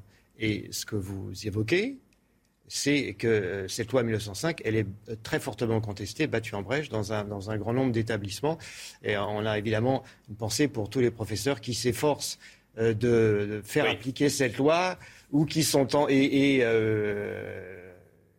on sait qu'il y en a aussi qui sont tentés de négocier l'application de la loi pour euh, avoir la paix, ce qui n'est pas acceptable, mais qui peut être humainement compréhensible. Hmm. Nathalie Elimas? Non, vous voulez réagir Il y a ce chiffre-là. 61% euh, des, euh, des, lycéens soutiennent le droit des enseignants à montrer des caricatures. le chiffre chute à 19% chez les lycéens musulmans. Seuls 19% soutiennent. Qu'est-ce que ça vous inspire comme commentaire? Est-ce qu'il y a une piste de travail?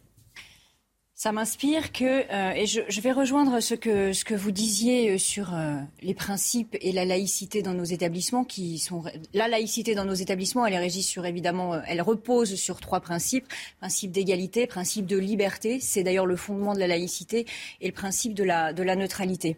Ce que je crois aujourd'hui, quand on regarde effectivement cette enquête qui est assise d'ailleurs sur à peu près 1000-1100 élèves. Hein, donc il faut regarder les choses aussi telles qu'elles sont majoritairement, ces élèves-là, en fait, euh, ne considèrent plus euh, le commun euh, comme une priorité, mais bien aujourd'hui se caractérisent, caractérisent, fondent leur identité sur leurs faits religieux.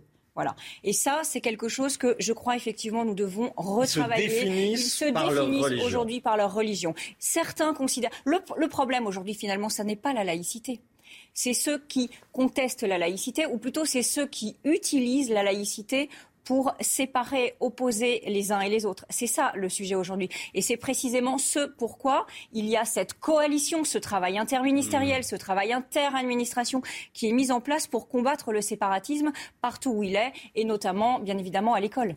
Je voulais vous parler également de ce que dit ce professeur d'allemand de Sciences Po Grenoble, euh, harcelé par des militants woke. Il s'exprime dans l'opinion. On en avait parlé il y a un an, euh, quand son nom avait été affiché sur les murs, jeté en pâture par des militants euh, d'extrême gauche, des étudiants d'extrême gauche. Il s'appelle Klaus Kinsler. Il s'exprime donc dans l'opinion. Ce qu'il raconte fait peur. Sciences Po Grenoble n'est plus un institut d'études politiques, mais d'éducation, voire de rééducation politique. On parle de Sciences Po Grenoble, hein, qui forme l'élite, qui est censé former l'élite. Euh, la suite, euh, c'est qu'il dit euh, la direction m'a sacrifié comme un pion. Tout avait commencé par le, le fait qu'il avait refusé de mettre sur le même plan racisme, antisémitisme et euh, islamophobie. Est-ce que les directions de certains établissements manquent pas un petit peu de courage et ne euh, doivent pas siffler la fin de la partie et dire écoutez, euh, ce qui se passe avec ce professeur d'allemand est scandaleux. Mm. Comment ça se fait qu'un an après ce qui s'est passé, il ait besoin d'aller dans la presse pour raconter ce qu'il subit? Être chef d'une organisation, c'est avoir du courage, c'est de dire les choses à un moment de. Et là, on a l'impression qu'il pointe une direction faible. Alors évidemment, c'est avoir du courage, il faut avoir du courage et pour ça, il faut que l'institution, enfin en tout cas que nos professeurs se sentent euh, accompagnés euh, par l'institution. C'est ce que euh, nous, nous faisons.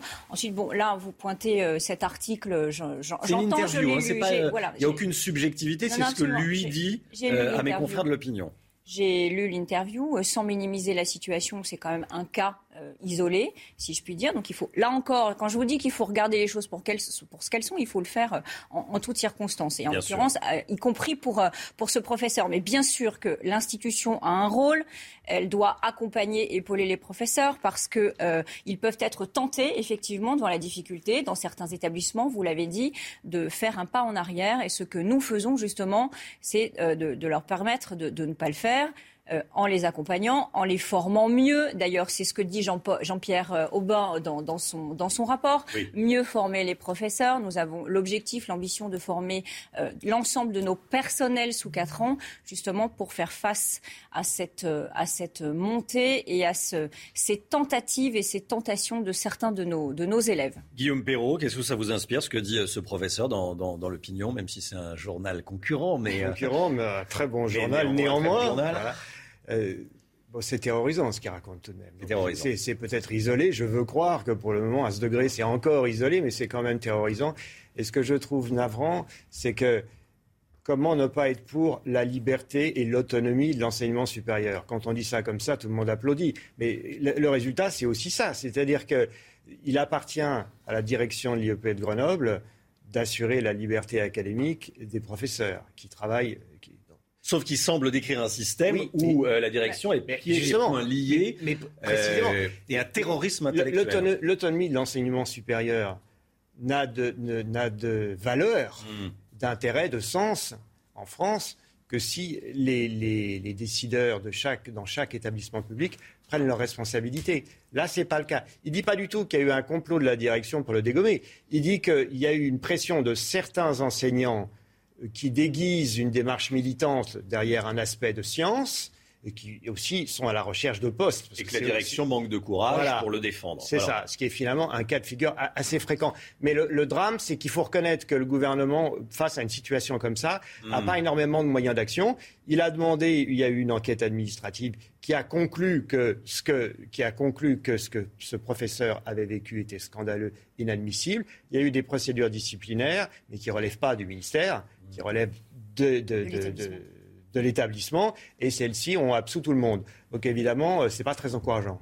Rapidement, euh, si la gauche et notamment le Parti socialiste est dans euh, un tel état, est-ce que c'est pas parce que justement il ne se concentre et il ne parle que de ces histoires de wokisme, de, de déconstruction, de décolonialisme, des sujets sociétaux et qui s'éloignent des vrais problèmes des Français, pouvoir d'achat, sécurité. Nathalie Elimas voilà, vous allez me faire euh, commenter peut-être euh, les propositions d'Anne Hidalgo euh, hier. alors eux sont dans leur couloir effectivement sur ces thématiques. la droite est sur les siens. nous, moi, ce que je regarde simplement, c'est face à ces difficultés, face à ces situations, comment nous devons continuer à agir, nous au gouvernement, jusqu'au bout pour accompagner les, le président de la République. Donc Anne Hidalgo, la gauche, fait, fait ce qu'elle veut et, et on verra bien ce qui se passera au soir du premier tour. Guillaume? Oui, un de leurs drames, c'est que leurs cadres sont de plus en plus des militants associatifs.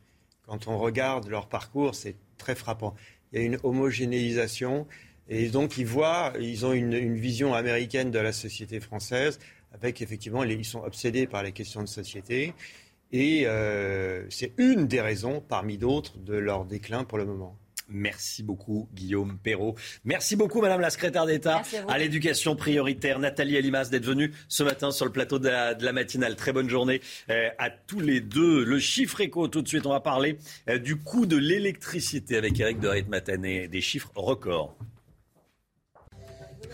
Le chiffre écho avec vous, Eric de Ritmaten. Le gouvernement se prépare au pire avec l'explosion du coût de l'électricité. On a battu un record hier. Oui, hier, record sur les achats. Euh, prévision 2022, là, le prix du mégawattheure a atteint 220 euros le mégawattheure. Alors, ça vous dit rien, ce chiffre. Mais en temps normal, quand tout va bien, c'est 120 euros le mégawattheure. Et les chiffres qu'il faut retenir, c'est tout simplement en un mois, plus 70%. Alors, on sait que l'État va faire ce qu'il faut pour essayer de contenir euh, ces prix. Il, a, il voudrait bien, d'ailleurs, bloquer les prix, mais le Conseil d'État pose à chaque fois. Donc ce sont les taxes qui vont être gelées. Donc ça va bien sûr agir sur euh, les recettes de l'État, bien sûr, et de EDF, mais attention, si les prix sont contenus en 2022. Là, euh, il ne faut pas se leurrer. À partir de 2023, il va y avoir une reprogression lente et sûre pour rattraper justement ce, euh, ce retard. Alors ça veut dire que les prix, en fait, n'ont pas fini de grimper, même s'ils ont l'impression, s'ils donnent l'impression d'être raisonnables. Et puis, euh, enfin, il faut préciser que l'État, vous savez, est obligé de vendre une partie de son électricité. Enfin, en tout cas,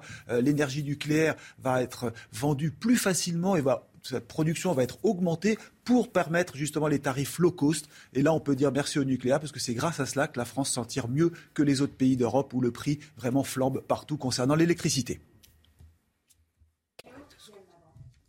7h17, le sport tout de suite avec une bonne nouvelle pour les Lillois. Lille qualifié pour les huitièmes de finale de la Ligue des Champions. C'est tout de suite. Les Lillois ont battu les Allemands de Wolfsburg. Euh, trois 3 buts à 1, Chana. Hein. Et oui, du coup, ils se qualifient pour les huitièmes de finale de la Ligue des Champions et le LOSC termine premier de son groupe. Et puis en football, toujours la décision de la Ligue de football professionnel après les incidents du match OLOM le 21 novembre dernier. La Ligue retire un point à l'Olympique lyonnais après ces incidents. Rappelez-vous, le milieu de terrain marseillais Dimitri Payet avait été touché au visage par une bouteille d'eau lancée depuis les tribunes. Le match avait été interrompu. Il sera rejoué à Lyon, mais à huis clos. Cette fois-ci, la date n'a pas encore été annoncée. Voilà, et puis ces images dont on ne se lasse pas, on vous les montre euh, ce matin, c'est Messi et ses petits qui jouent au foot dans le, dans le salon. Hein Alors, ce pas des joueurs du Paris Saint-Germain, mais presque. Hein. On sent déjà une, un talent pour le football. on, remarquera le pyjama de, de Messi. Hein, très euh, élégant. Très élégant, très élégant. Et euh, voilà, il n'a pas peur pour, pour sa télévision. Puis pour les bibelots. Ceci, il n'y en a pas beaucoup. Voilà, allez, Messi qui joue au foot en famille, c'est sympa. CNews, il est 7h19. Merci d'avoir choisi CNews pour vous réveiller en ce jeudi 9 décembre. Dans un instant, les automobilistes, la vie des automobilistes, tout ce qui touche à la voiture avec vous.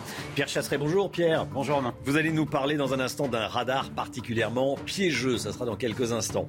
Et puis on parle laïcité. C'est aujourd'hui la journée nationale de la laïcité. On sera avec Marlène Schiappa à 7h50 et on vous dévoile un sondage sur la laïcité. Les chiffres euh, sont inquiétants. Vous allez voir. Restez bien avec nous. À tout de suite.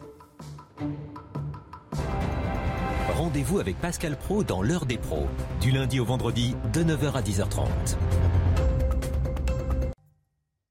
C'est News, il est 7h26, la chronique voiture, les automobilistes. Bonjour Pierre Chasseret, Bonjour délégué général de 40 millions d'automobilistes. Ce matin, on part en Eure-et-Loire et plus précisément dans une commune non loin de Chartres avec un radar particulièrement piégeux. Hein. Un petit hameau pont tranche fétu.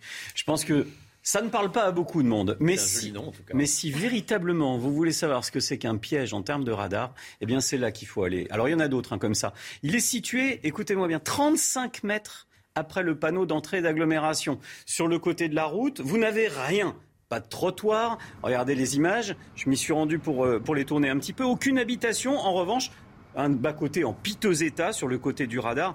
Et on pourrait parler de trottoir, ben non, même pas, parce que là, c'est même pas un trottoir, rien n'est protégé. Regardez le radar, il était là, juste sur la droite de la route. Donc c'est 50. Là, c'est 50. Donc on entre à 50 km/h normalement. Vous sauf, oui. sauf que juste derrière le panneau, on sait très bien qu'on décélère légèrement. Oui, vous avez réussi à avoir des précisions quant à l'implantation de ce radar. Peut-être, euh, est-ce que ça fait suite à une série d'accidents?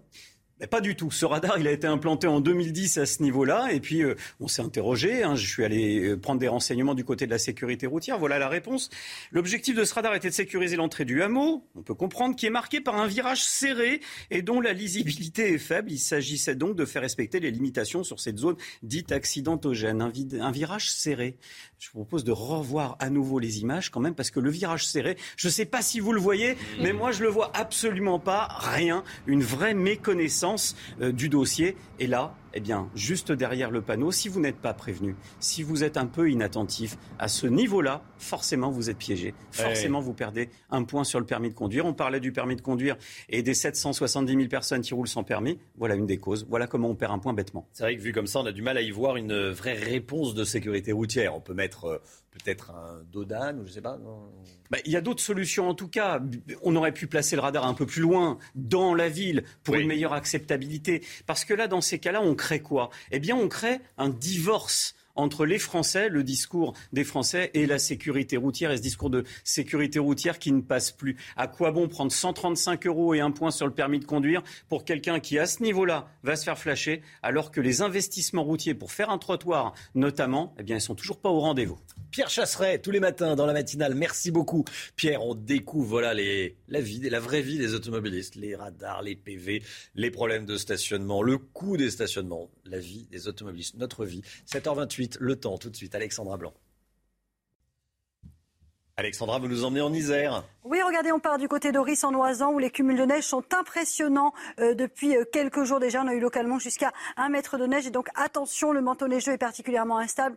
Risque d'avalanche aujourd'hui euh, sur les Alpes. Alors au programme deux départements placés sous surveillance, les Pyrénées-Atlantiques ou encore les Hautes-Pyrénées où l'on attend cet après-midi, entre cet après-midi et ce soir, des cumuls de pluie relativement importants avec donc l'arrivée d'une nouvelle perturbation que l'on retrouve ce matin sur les régions de l'Ouest. Dans l'après-midi, la perturbation va progresser avec donc ces fortes pluies qui vont se mettre en place en direction du golfe de Gascogne. On attend également euh, de la neige en montagne et toujours du vent autour du golfe du Lion.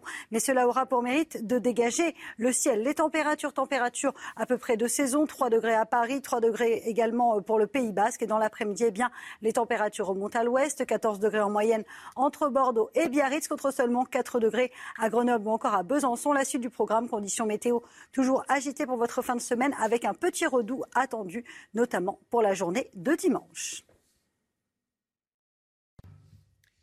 C'est News, il est 7h30 pile. Bienvenue à tous et merci d'être avec nous. On est le jeudi 9 décembre et c'est la première journée nationale de la laïcité. Pour l'occasion, euh, l'IFOP publie un sondage, une étude sur les problèmes de laïcité à l'école. On va voir ça euh, ce matin et puis on sera à 7h50 avec Marlène Schiappa, ministre déléguée à la citoyenneté qui a choisi CNews euh, pour parler. Marlène Schiappa, 7h50. L'édito politique avec vous, Jérôme Béglé. Bonjour Jérôme.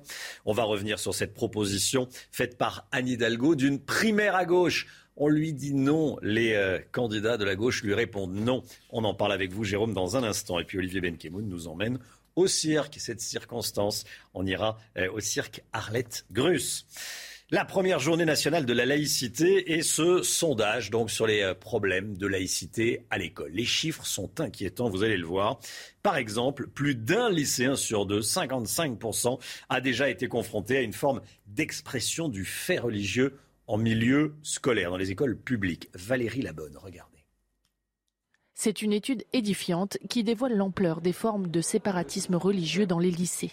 Plus de la moitié des lycéens ont été confrontés à une forme d'expression du fait religieux en milieu scolaire, parmi lesquels la demande de menus spécifiques ou le refus de jeunes filles de participer à certaines activités. Là, on se rend compte qu'il y a tout un ensemble d'entorses, de séparatisme de nature religieuse qui euh, sont euh, vraiment des phénomènes, je dirais pas de masse, mais qui sont des phénomènes importants en cause l'importance donnée par les lycéens à la religion et qui affecte directement le déroulé de certains cours.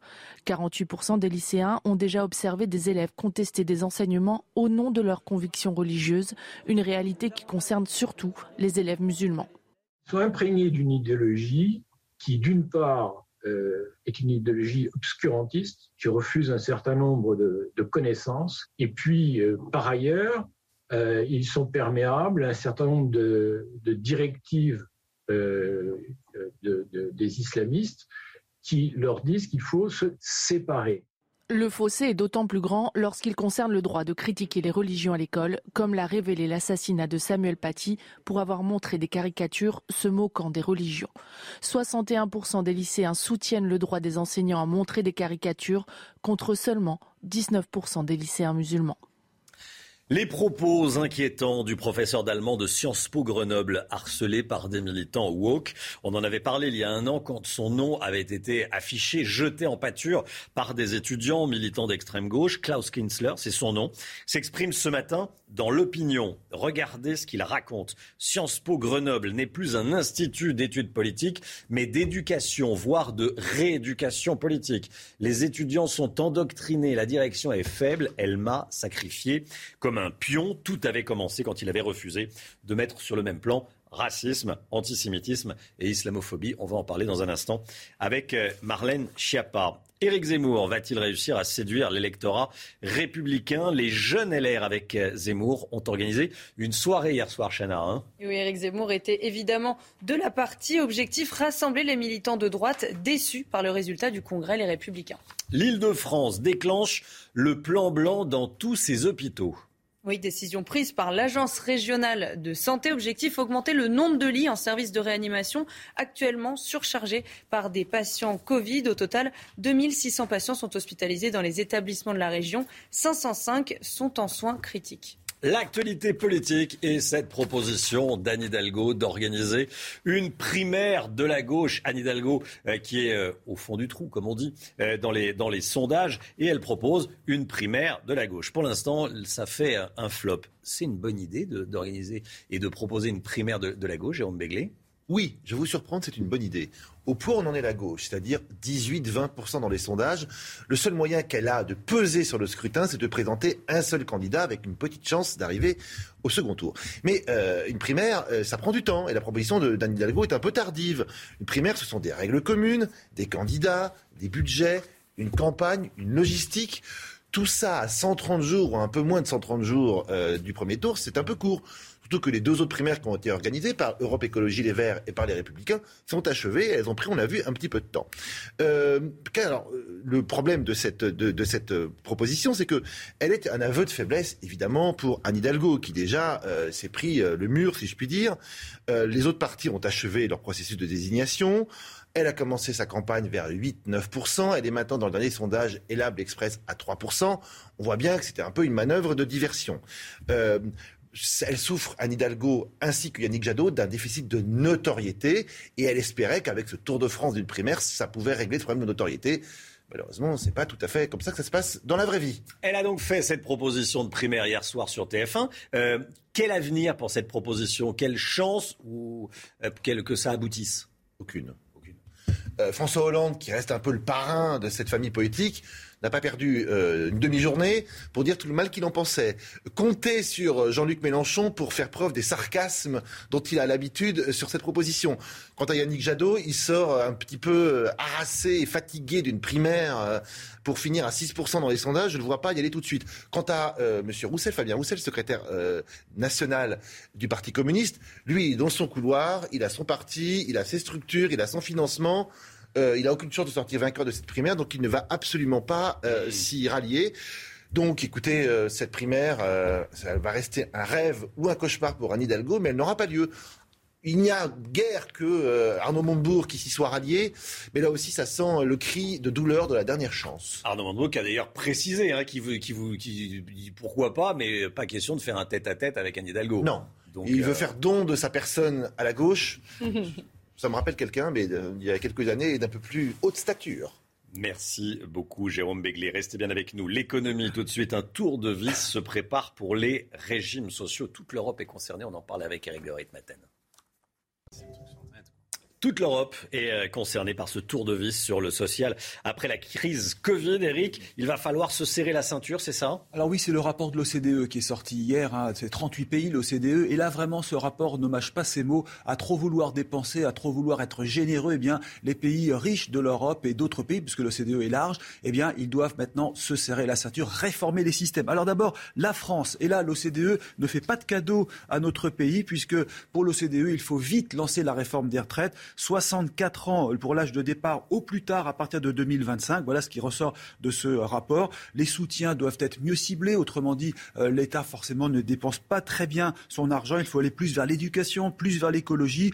Je l'ai dit, l'âge de la retraite va évoluer. Et puis surtout, les pensions doivent être recalculées parce que ces pays comme la France ont tous été secoués par la crise et maintenant, il faut serrer les vis et un rapport sévère. Euh, c'est ce qu'on vous venez de nous parler. Mais, qui va suivre euh, ces recommandations? Mais c'est vrai, c'est très sévère. Mais d'un autre côté, ils ont raison et on ne peut pas s'opposer à, ces recommandations. D'ailleurs, même Bruno Le Maire euh, le dit on va prendre en compte ces réformes, on va prendre en compte en tout cas ces recommandations. Alors, le rapport tout de même donne des exemples de ce qui a été fait dans d'autres pays européens. Et vous allez voir, c'est intéressant. Travailler plus longtemps, ça c'est clair, tout le monde le sait et tout le monde s'y attend.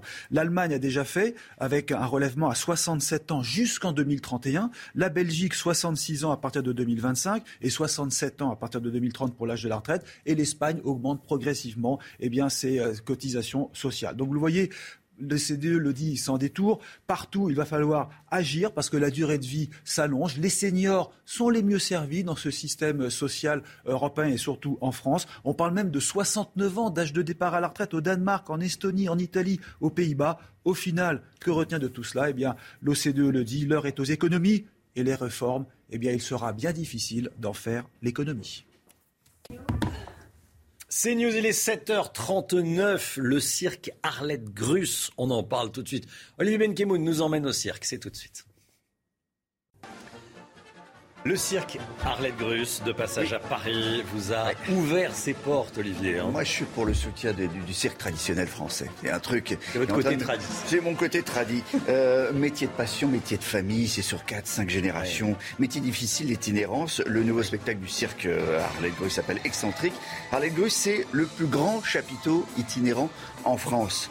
2700 euh, mètres carrés. Il faut 3-4 jours de montage pour accueillir 1300 spectateurs. Et aujourd'hui, il faut avoir des super gradins, il faut que ce soit chauffé, il faut un bel éclairage et surtout des numéros de grande qualité. Alors, on y va pour les images. Je vous ai fait une petite sélection. J'aime par exemple, euh, vous allez voir cette manière. Euh, on va voir les images très excentriques de sauter à la corde. Ah oui. voilà. si, vous avez, si vous avez quelques copains, 8-10 copains comme ça, vous pouvez vous entraîner à sauter en rond, ça marche aussi. Si vous n'avez pas 10 copains, mais 10 balles de ping-pong phosphorescentes, je vous propose de faire ça. On va un peu moins bien là. Mais euh, une manière de, jongler contre les, contre les parois. Au, fond, ce que je vous montre ce matin, c'est comment on renouvelle, ou on tente de renouveler le cirque traditionnel. C'est euh, ouais, mais c'est du jonglage en fait. c'est du jonglage renouvelé. C'est la plus grande difficulté de ces institutions. Voilà comment euh, on renouvelle. C'est un cirque qui existe depuis 1985, qui emploie 140 salariés, 35 artistes. Et on va écouter votre équivalent, quoi, Monsieur Le Vagal. Aujourd'hui, les gens veulent du vrai. Ils veulent du retour à la tradition avec des disciplines phares du cirque, mais avec quelque chose de réinventé à l'intérieur. Prends un exemple, la barre russe, qui est une discipline quand même relativement connue. Eh bien, on va l'agrémenter de chorégraphie. L'émotion, on l'a créée avec le charisme des artistes, on l'a créée avec la lumière, on l'a créée avec la musique. C'est tout un emballage finalement qui fait que les gens vont être marqués en plein cœur. Vous avez raison, vous le disiez, on a envie de waouh au cirque. D'effet waouh, oui, de, vous disiez retour euh, à la tradition entre guillemets, mais de, de, show, quoi, de spectacle. On se dit mais ah, c'est d'être comme des gamins quand on va au cirque. C'est exactement ce qui se passe. Alors il y a la question des, des, animaux. Euh, c'est une tradition Arlette Gosse, ça a toujours été les, animaux, ça a été le dressage, et, etc. On ne veut plus d'animaux sauvages, très bien. Euh, il y a eu ici des éléphants, il y a eu les, les, les, poneys et les. Oui, alors il reste, il reste, les chevaux, il reste ça. Il y a, sur 14 numéros, il n'y en a plus que 3 avec des animaux. Alors, animaux dits domestiques. Voilà, on écoute. Les animaux dits sauvages n'y sont plus. Et puis ceux que l'on peut encore présenter, les animaux dits domestiques, la subtilité est là, sont encore avec nous. Si vous me demandez à moi, bien sûr, je pense que c'est pas normal, comme dans tous les métiers. Hein. On peut pas jeter tout le monde dans le même seau. Moi, je me dis toujours quand on décide à travailler avec des animaux, ben, il faut être engagé 24 heures sur 24. Euh, et voilà. C'est vrai que y a, on me dit dans l'oreille un chameau, un dromadaire, c'est un animal domestique. C'est tout, c'est pour ça que je voulais vous en parler. C'est toute l'ambiguïté. pour cette jeune fille qui travaille depuis des années, des années, des années, avec euh, et depuis son père, ses grands-pères, etc., avec ce genre d'animaux, c'est ce niveau domestique. Bon, voilà. Donc excentrique, c'est le numéro, euh, c'est le nouveau euh, spectacle du cirque Arlette Grus. Avec un cas. Voilà, jusqu'au 12 décembre à Paris, puis à Bordeaux du 17 au 30 janvier, puis à La Rochelle, en tournée jusqu'au mois de mai prochain, tournée qui se terminera à Strasbourg. Voilà, je, vous je voulais vous en parler. Merci Olivier. C'est News, il est 7h43. Merci d'être avec nous. Restez bien sur CNews. Dans un instant, on sera avec Marlène Schiappa. On va parler euh, laïcité. Beaucoup de choses à dire. Euh, il y a un sondage qui sort. Il y a la journée nationale de la laïcité. Euh, il y a des choses à dire également dans les services publics. Restez bien sur CNews. À tout de suite. Rendez-vous avec Sonia Mabrouk dans Midi News du lundi au vendredi de midi à 14h. C'est News, 7h50. Bonjour Marlène Schiappa. Bonjour. Merci d'être avec nous, ministre délégué auprès du ministre de l'Intérieur. Et vous êtes chargé de la citoyenneté. On va parler de la première journée nationale de la laïcité. C'est aujourd'hui, en ce 9 décembre. Il y a urgence à défendre la laïcité en France?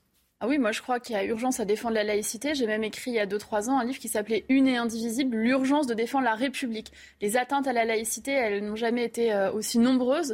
Euh, aussi euh, importante. Et donc oui, il est fondamental que le gouvernement se mette en ordre de bataille pour défendre ce beau principe de la République. Alors justement, il y a ce sondage, sondage IFOP, sur la laïcité à l'école et les attaques contre la laïcité à l'école. Vous faites les gros yeux, on va le découvrir ensemble. On a sélectionné trois chiffres, on aurait pu en sélectionner, j'allais dire, des dizaines. C'est une étude très, très imposante, très lourde. On en a sélectionné trois.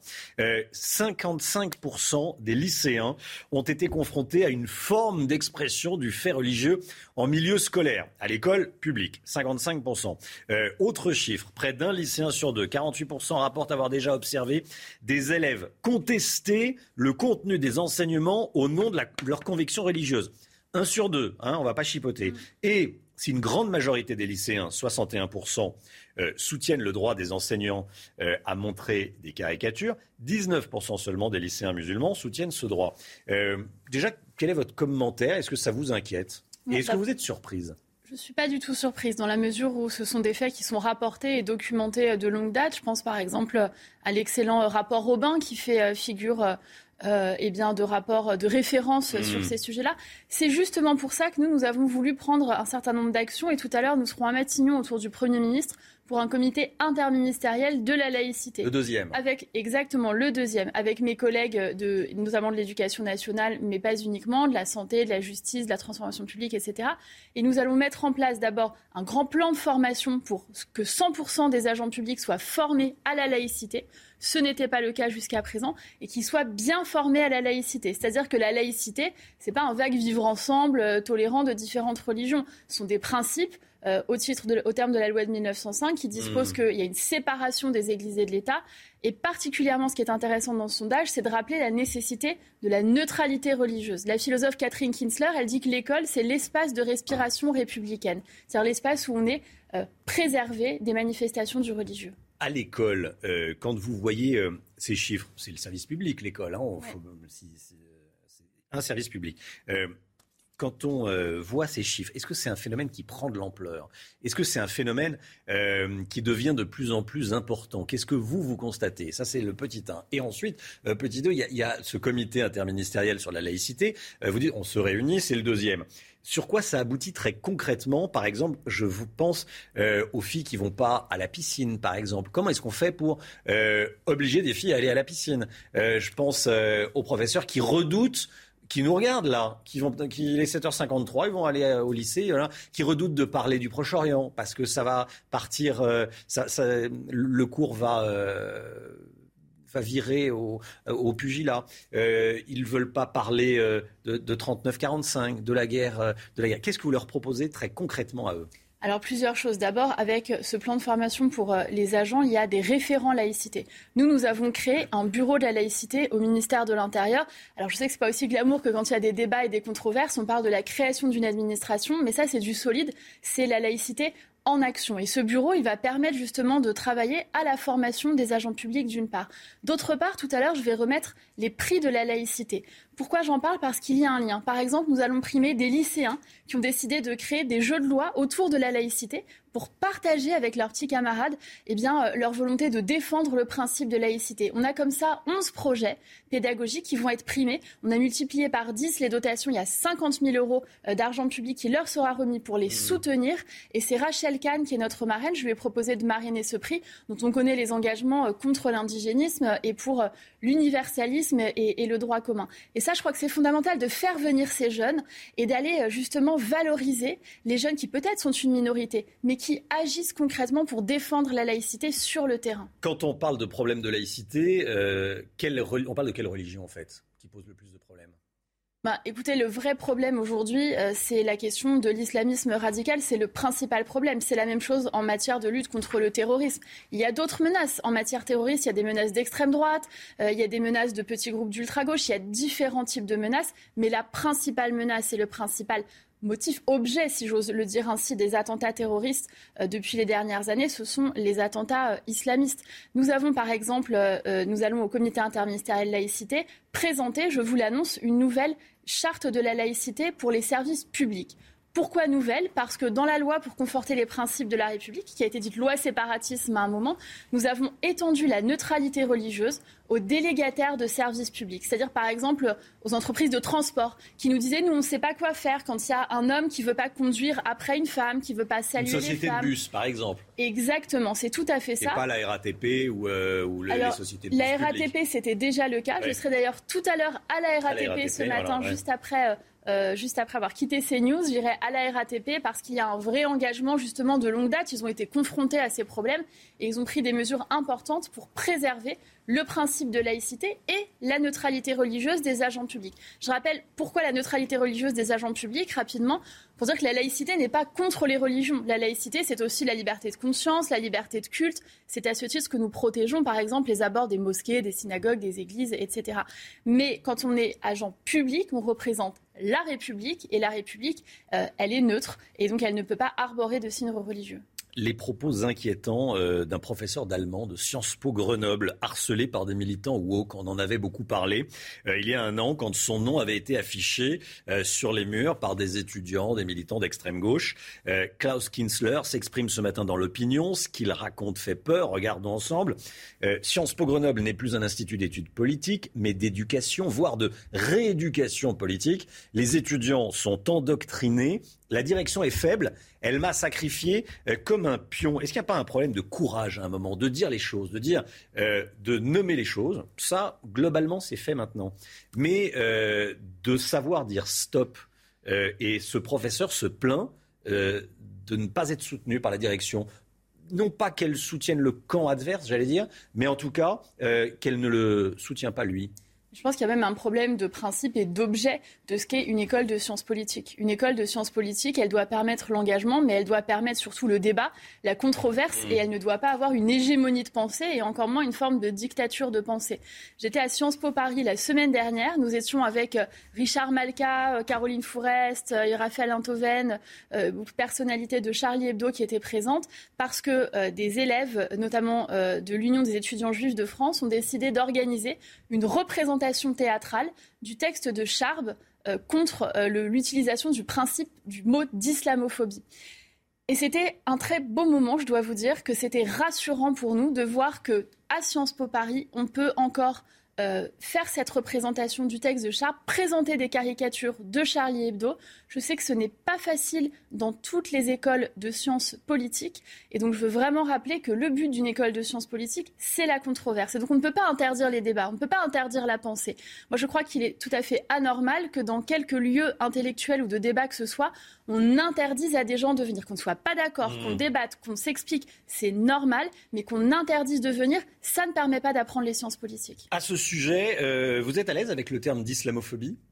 Pas du tout. Je ne l'utilise plus. Je l'ai utilisé dans le passé. Je l'utilise plus depuis que j'ai lu ce livre, justement, ce livre posthume de Charb. Euh, je veux pas euh, le titre, mais je crois que c'est Lettres aux escrocs de l'islamophobie et, aux racistes qui font leur jeu, quelque chose comme ça. Il y fait une démonstration très forte euh, du fait que le terme islamophobie est usurpé. Et il prend un exemple en disant si vous avez euh, Gérard et Karim qui cherchent un appartement, euh, Karim est un Algérien athée et Gérard est un Français musulman, eh bien Gérard aura peut-être euh, et Karim peut-être ne l'aura pas. Mais il n'y a pas d'islamophobie, il y a du racisme. Il dit qu'il faut nommer les choses. Le racisme existe, mais l'islamophobie en tant que peur euh, n'existe pas. Il y a des actes anti-musulmans qui peuvent exister, mais le mot d'islamophobie, je pense qu'il est dangereux de l'utiliser. On voit d'ailleurs qu'au niveau européen, il est utilisé par des organisations qui font de la manipulation et qui attaquent la France et ses valeurs pour mieux aller se faire recevoir par les institutions européennes. Avec mon collègue Clément Beaune, nous avons saisi d'ailleurs la commissaire européenne, Madame Dali, qui a reçu une telle organisation euh, récemment pour nous insurger contre cela et lui demander des explications. Je crois que ce n'est pas le rôle de l'Europe d'aller recevoir, voire même pire, parfois financer des organisations que nous avons voulu dissoudre en France pour leur dangerosité. Mmh. Marlène Schiappa, euh, un dernier mot de politique. Il y a cette proposition euh, de primaire de la gauche euh, faite par Anne Hidalgo. C'est un flop total. Les insoumis n'en veulent pas, les écologistes n'en veulent pas, les communistes n'en veulent pas. Il n'y a que Arnaud Montebourg qui a dit pourquoi pas, mais pas en tête. Pas mais, pas, hein. mais pas en tête à tête. Alors, je, oui, je ne vous demande pas si vous allez y participer. un commentaire sur l'état du Parti socialiste non, pour citer les grands auteurs, euh, il ne vous a pas échappé que je n'étais pas socialiste, mais j'observe qu'Anne Hidalgo veut rassembler la gauche, manifestement, Valérie Pécresse veut rassembler la droite, et Emmanuel Macron veut rassembler le pays. Je pense que c'est ce qui les distingue fondamentalement. Merci beaucoup Marlène Schiappa. Merci, d'être venue ce matin sur le plateau de la matinale. Très bonne journée à vous. Il est 8h. Et euh, tout de suite, c'est le temps avec Alexandra Blanc. Des conditions météo toujours agitées en cette journée de jeudi avec l'arrivée d'une nouvelle perturbation que l'on retrouve dès ce matin sur les régions de l'ouest et plusieurs départements placés sous surveillance en cause de fortes pluies attendues cet après-midi principalement euh, pour le golfe de Gascogne avec parfois l'équivalent de quelques semaines de pluie en seulement quelques heures. de perturbations actives à l'ouest, une alternance de nuages et d'éclaircies partout ailleurs, plein soleil autour du golfe du Lion avec néanmoins le maintien du Mistral et de la Tramontane. Et puis à noter également le risque d'avalanche qui va se maintenir sur les Alpes jeux particulièrement instables. Les températures à peu près conformes au normal de saison, 3 degrés à Paris, 3 degrés également le long de la Garonne ce matin. Et puis dans l'après-midi, les températures vont grimper à l'ouest avec l'arrivée de cette perturbation qui est un front chaud. 14 degrés en moyenne entre Bordeaux et le Pays Basque, 12 degrés euh, pour Nantes. Vous aurez seulement 4 petits degrés à Besançon ou encore à Grenoble. La suite du programme, conditions météo toujours agitées euh, pour la fin de semaine avec une nouvelle fois beaucoup de neige attendue sur les reliefs pour la journée de vendredi. Samedi, nouvelle perturbation. Et puis dimanche, un temps un petit peu plus calme au nord comme au sud, avec des températures qui vont remonter. C'est News, bienvenue à tous. Merci d'être avec nous. On est le jeudi 9 décembre à la une. Cette alerte dans les hôpitaux d'Île-de-France. À cause de quoi? À cause du Covid. Le plan blanc est déclenché. On est allé à l'hôpital Lariboisière où des patients Covid sont refusés par manque de place. Regardez, c'est un reportage signé Thomas Chama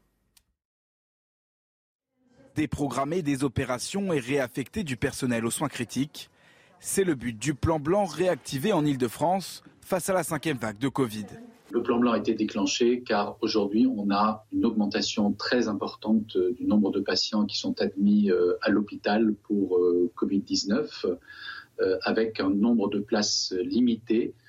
Désormais dans la région, plus de 500 patients sont hospitalisés en soins critiques, deux fois plus qu'à la fin du mois d'octobre. À l'hôpital Lariboisière, l'heure est maintenant au refus de nouveaux patients. Nos services actuellement sont euh, saturés. Et donc nous passons notre temps euh, tous les jours à refuser euh, les nouveaux patients qui nous sont proposés, qu'ils aient d'ailleurs la Covid-19 ou autre. par exemple, cette nuit, je travaillais dans le service de réanimation et j'ai refusé 10 patients ayant la Covid-19 pour faute de place. En tout, 6 des 13 régions métropolitaines ont activé le plan blanc à l'hôpital. La proposition d'Anne Hidalgo fait un véritable flop. La candidate socialiste à la présidentielle propose une primaire de la gauche. Les insoumis, les communistes et les écologistes ont opposé un refus net. Anne Hidalgo qui se retrouve donc en tête à tête, en face à face avec Arnaud Montebourg. Paul Sugy, pourquoi la gauche connaît un tel naufrage? Déjà très dur. Romain, il y a quand même Jean-Christophe Cambadis et Stéphane Le Foll qui ont dit qu'ils passeraient peut-être. On est quand même loin euh, du four que vous nous promettez, voyons. Non, est-ce que euh, Anne Hidalgo avait certainement en tête, outre le fait qu'évidemment les sondages aujourd'hui euh, ne lui permettent même pas d'espérer le remboursement de sa campagne, donc c'est dire si effectivement il y a le feu. ce qu'elle espère peut-être, c'est se rallier à ce projet, vous savez, de primaire citoyenne qui avait été lancé en ligne. Elle a appelé les organisateurs, c'est une information de mes collègues Pierre Lepelletier et Sophie Dravinel, elle a appelé les organisateurs de cette primaire en ligne pour essayer de leur demander s'il euh, n'y aurait pas moyen de se greffer dessus. D'ailleurs, Montebourg euh, va envoyer un de ses représentants les rencontrer euh, ce matin et Anne Hidalgo fera de même. Est-ce qu'il est encore temps d'organiser une sorte de primaire du pauvre, un truc un petit peu ubérisé qui aurait lieu sur Internet et peut-être pas forcément dans des vrais bureaux de vote en urgence, hein, puisque bien sûr il y a le feu. C'est ce que d'ailleurs François Hollande avait dit dès hier soir, qui lui paraissait beaucoup trop tard pour organiser cette primaire qui aurait dû se tenir il y a des mois déjà. Et puis évidemment, cela réduit l'espérance de faire rentrer dans ce processus de désignation d'autres poids lourds de la gauche. Euh, Yannick Jadot, Jean-Luc Mélenchon euh, ont déjà euh, d'ores et déjà déclaré qu'ils ne seraient pas de la partie. Merci beaucoup, merci Paul. On est le 9 décembre, c'est la première journée nationale de la laïcité. Pour l'occasion, l'IFOP publie ce matin une étude sur les problèmes de laïcité à l'école et les chiffres sont inquiétants, hein, Chana. Et oui, on, en a sélectionné trois. Pour vous, le premier, plus d'un lycéen sur deux, 55% a déjà été confronté à une forme d'expression du fait religieux à l'école. Autre chiffre, près d'un lycéen sur deux, 48% rapportent avoir déjà observé des élèves contester le contenu des enseignements au nom de leurs convictions religieuses. Et si une grande majorité des lycéens, 61%, soutient le droit des enseignants à montrer des caricatures, le chiffre chute à 19% chez les lycéens musulmans. Et ces propos inquiétants du professeur d'allemand de Sciences Po Grenoble, harcelé par des militants woke, on en avait parlé il y a un an. Klaus Kinsler s'exprime ce matin dans l'opinion ce qu'il raconte fait peur. Sciences Po Grenoble n'est plus un institut d'études politiques, mais d'éducation, voire de rééducation politique. Il dit que la direction l'a sacrifié comme un pion. Tout avait commencé quand il avait refusé de mettre sur le même plan racisme, antisémitisme et islamophobie. On était à l'instant eh, avec Marlène Schiappa, ministre déléguée à la citoyenneté. Et je lui ai demandé s'il était à l'aise justement avec ce terme ambigu d'islamophobie. Voici sa réponse je ne l'utilise plus. Je l'ai utilisé dans le passé. Je l'utilise plus depuis que j'ai lu ce livre, justement, ce livre posthume de Charb. Euh, je veux pas euh, écorcher le titre, mais je crois que c'est Lettres aux escrocs de l'islamophobie et, et, aux racistes qui font leur jeu, quelque chose comme ça. Il y fait une démonstration très forte euh, du fait que le terme islamophobie est usurpé. Et il prend un exemple en disant si vous avez euh, Gérard et Karim qui cherchent un appartement, euh, Karim est un Algérien athée et Gérard est un Français musulman, eh bien Gérard aura peut-être l'appartement et Karim peut-être ne l'aura pas, mais il n'y a pas d'islamophobie, il y a du racisme. Éric Zemmour va-t-il réussir à séduire l'électorat républicain? Les jeunes LR avec Zemmour ont organisé une soirée sur une péniche hier à Paris. Éric Zemmour était euh, évidemment de la partie. Voici son arrivée. Objectif rassembler les militants de droite déçus par le résultat du Congrès Les Républicains. Jérôme Béglé, c'est son enjeu principal, aller chercher des voix chez les Républicains? Bien entendu, on voit que les vents porteurs sont aujourd'hui euh, derrière euh, Valérie Pécresse. Il y a donc un réservoir de voix euh, qu'il faudrait lui piquer et Éric Zemmour, consciencieusement, méthodiquement, va s'y attaquer. Le réservoir Marine Le Pen s'est un petit peu vidé. On voit bien que les positions se sont un peu figées entre Zemmour et Le Pen. Reste pour lui à aller récupérer ce qu'il doit, ce qu'il peut prendre du côté des Républicains. Plus facile à dire qu'à faire.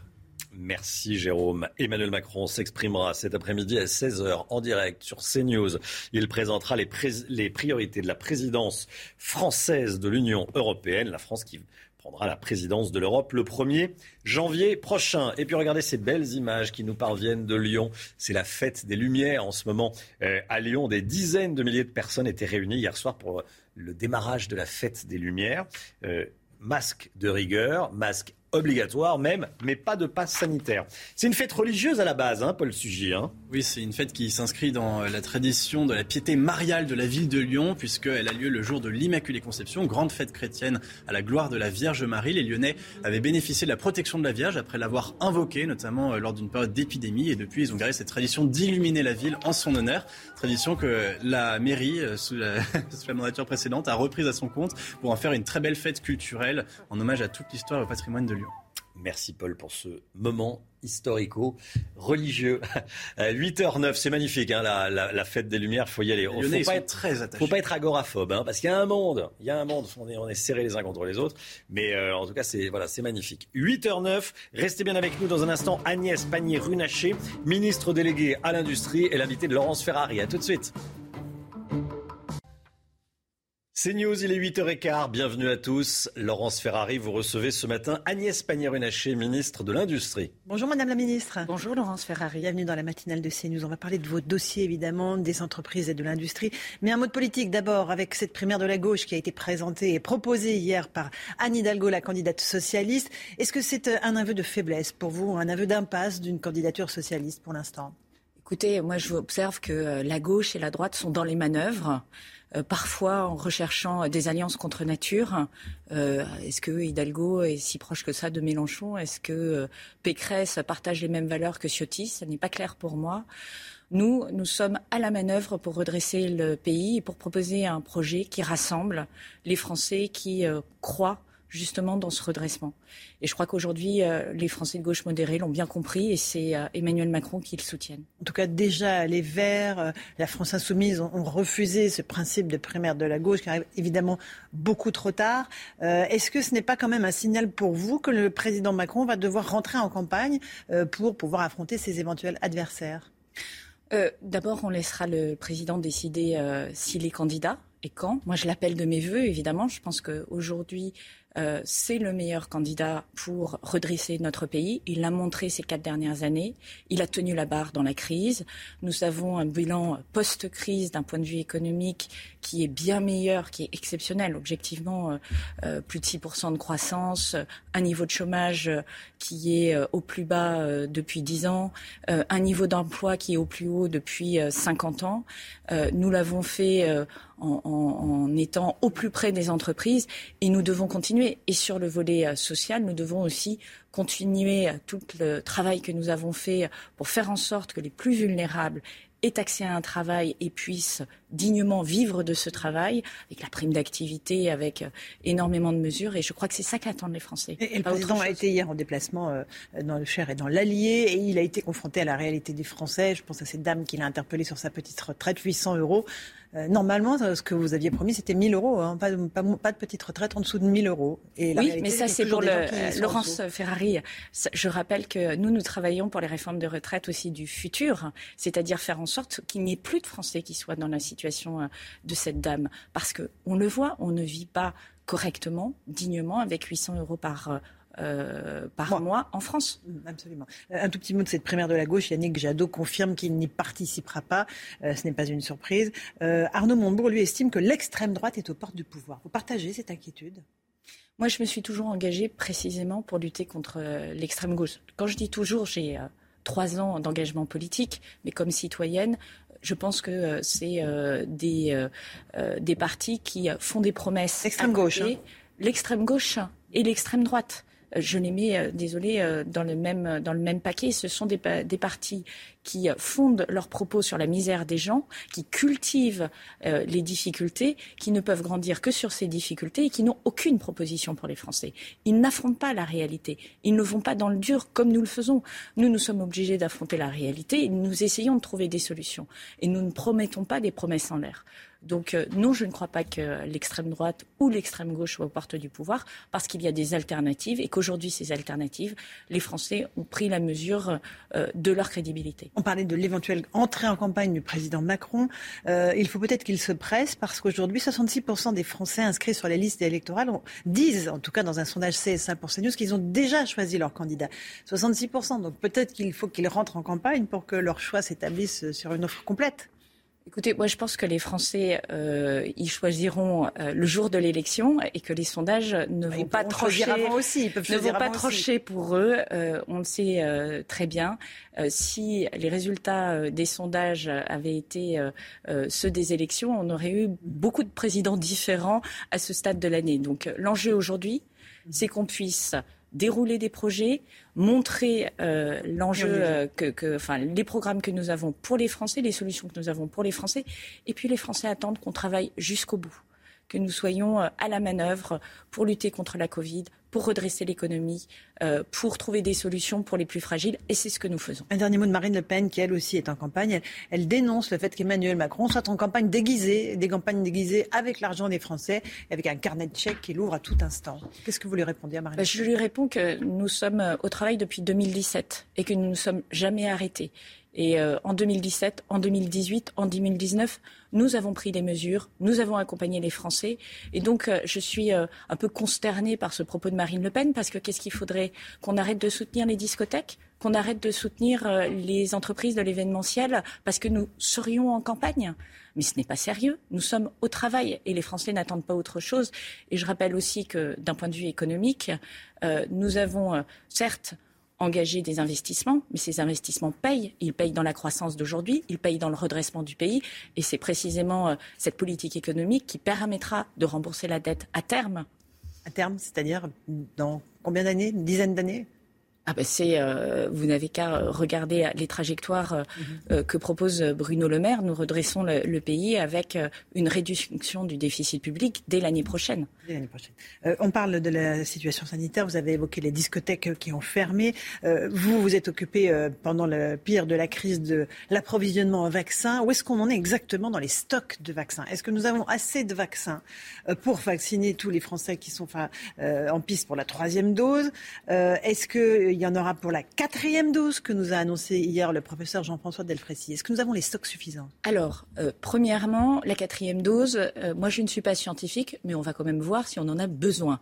Je crois qu'il ne faut pas anticiper euh, la musique. Deuxièmement, aujourd'hui, je, dis juste, je ne suis pas scientifique, mais aujourd'hui, il faut savoir, on va faire la troisième dose et euh, si la troisième dose vous donne une, résistance au vaccin qui est longue, euh, c'est tant mieux. Et moi, je ne sais pas lire avant euh, la fin de Mais lui, il est le président du conseil scientifique, donc il est scientifique. Voilà, donc ça, c'est le premier point. Le deuxième point, c'est les stocks. Nous avons plus de 20 millions de doses en stock et nous continuons à réceptionner chaque semaine des doses de vaccins, ce qui nous permettra d'être en capacité, à 15 millions de doses au mois de janvier, 15 millions de doses au mois de février. nous n'avons pas de soucis d'approvisionnement en doses de vaccins. Et je rappelle une chose, j'ai commandé pour la France autant de doses que d'habitants pour les années 2022 et les années 2023. Donc la question des commandes de doses, des approvisionnements et de la production, elle est réglée. On a mis, euh, pas d'inquiétude de ce côté-là. Pas d'inquiétude de ce côté-là. Et aujourd'hui, je veux le souligner, nous vaccinons un nombre extrêmement élevé de personnes. Euh, lundi, c'était 687 000 Français vaccinés. C'est un chiffre absolument énorme. Donc, du côté, je dirais, de l'organisation vaccinale, nous sommes également euh, extrêmement euh, euh, avancés. Donc, on va continuer. Il y a un phénomène qui se déroule dans les centres de vaccination, c'est que les Français ne veulent pas du vaccin Moderna, qui est un vaccin ARN exactement comme le Pfizer. Le professeur Delfrécy, encore lui, a dit que si on n'écoulait pas les stocks de Moderna, eh bien, en janvier, nous n'aurions pas de quoi vacciner la population. Est-ce que c'est vrai? Alors, euh, d'abord, je vais préciser une chose. Le vaccin Moderna, c'est le jumeau du vaccin Pfizer. Et c'est bien la première fois que euh, les Français s'intéressent à la marque de leur vaccin. Personnellement, moi qui me vaccine chaque année contre la grippe, je me suis jamais préoccupée de savoir de quelle maison ça vient. Le vaccin Moderna, il est sûr et il est efficace. Il est efficace à plus de 90%. Vous avez très peu de vaccins, très peu de vaccins, toutes pathologies confondues, qui soient aussi efficaces. Donc, Là, je, suis un peu consternée de voir la manière dont euh, certains euh, mobilisent les craintes, là aussi, jouent sur les craintes des gens, alors que nous sommes face à un enjeu euh, sanitaire où on doit protéger les Français, protéger les plus vulnérables et vacciner, c'est notre meilleure arme avec le respect des gestes barrières. Donc soyons un peu sérieux et responsables.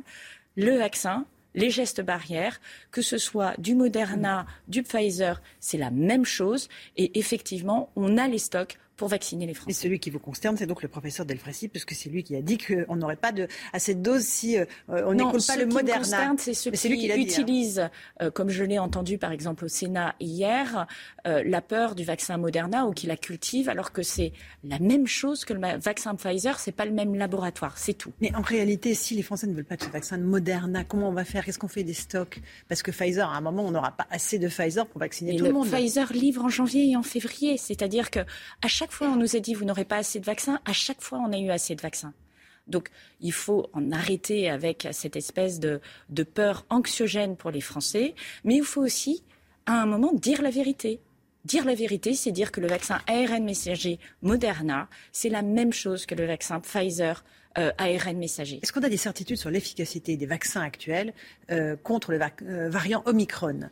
Les études, elles sont en cours et les résultats sont en train d'être publiés. Moi, je comprends, mais je ne suis pas encore scientifique et il faut demander aux laboratoires et aux autorités sanitaires qu'effectivement, il y a une forte efficacité, peut-être moindre que sur les variants qu'on a connus, mais que l'efficacité est au rendez-vous, et en particulier sur les formes graves, ce qui est évidemment le sujet le plus important. Pfizer aussi a peut-être semé le doute en disant qu'il estimait qu'avec trois doses, on était protégé contre Omicron. Mais en même temps, il prépare une nouvelle formule pour mars. Qu'est-ce qu'il faut comprendre? Soit ça marche avec trois doses, soit ça ne marche pas et on fait un nouveau vaccin. Je pense que Pfizer adapte constamment sa réponse euh, au virus que euh, nous voyons que tant qu'on n'aura pas vacciné l'ensemble de la planète, il y a un risque euh, d'avoir des, des, variants, des variants nouveaux qui s'adaptent. Et donc, il anticipe euh, non seulement la lutte contre le micron, mais éventuellement la lutte contre de futurs variants. Et ce qui est assez euh, extraordinaire avec les vaccins ARN, c'est qu'on peut développer de nouveaux vaccins dans un temps extrêmement comprimé. C'est 6 à 8 semaines pour mettre au point un vaccin d'un point de vue scientifique. Après, il faut le temps de le mettre en production industrielle et vous rajoutez 6 à 8 semaines euh, supplémentaires.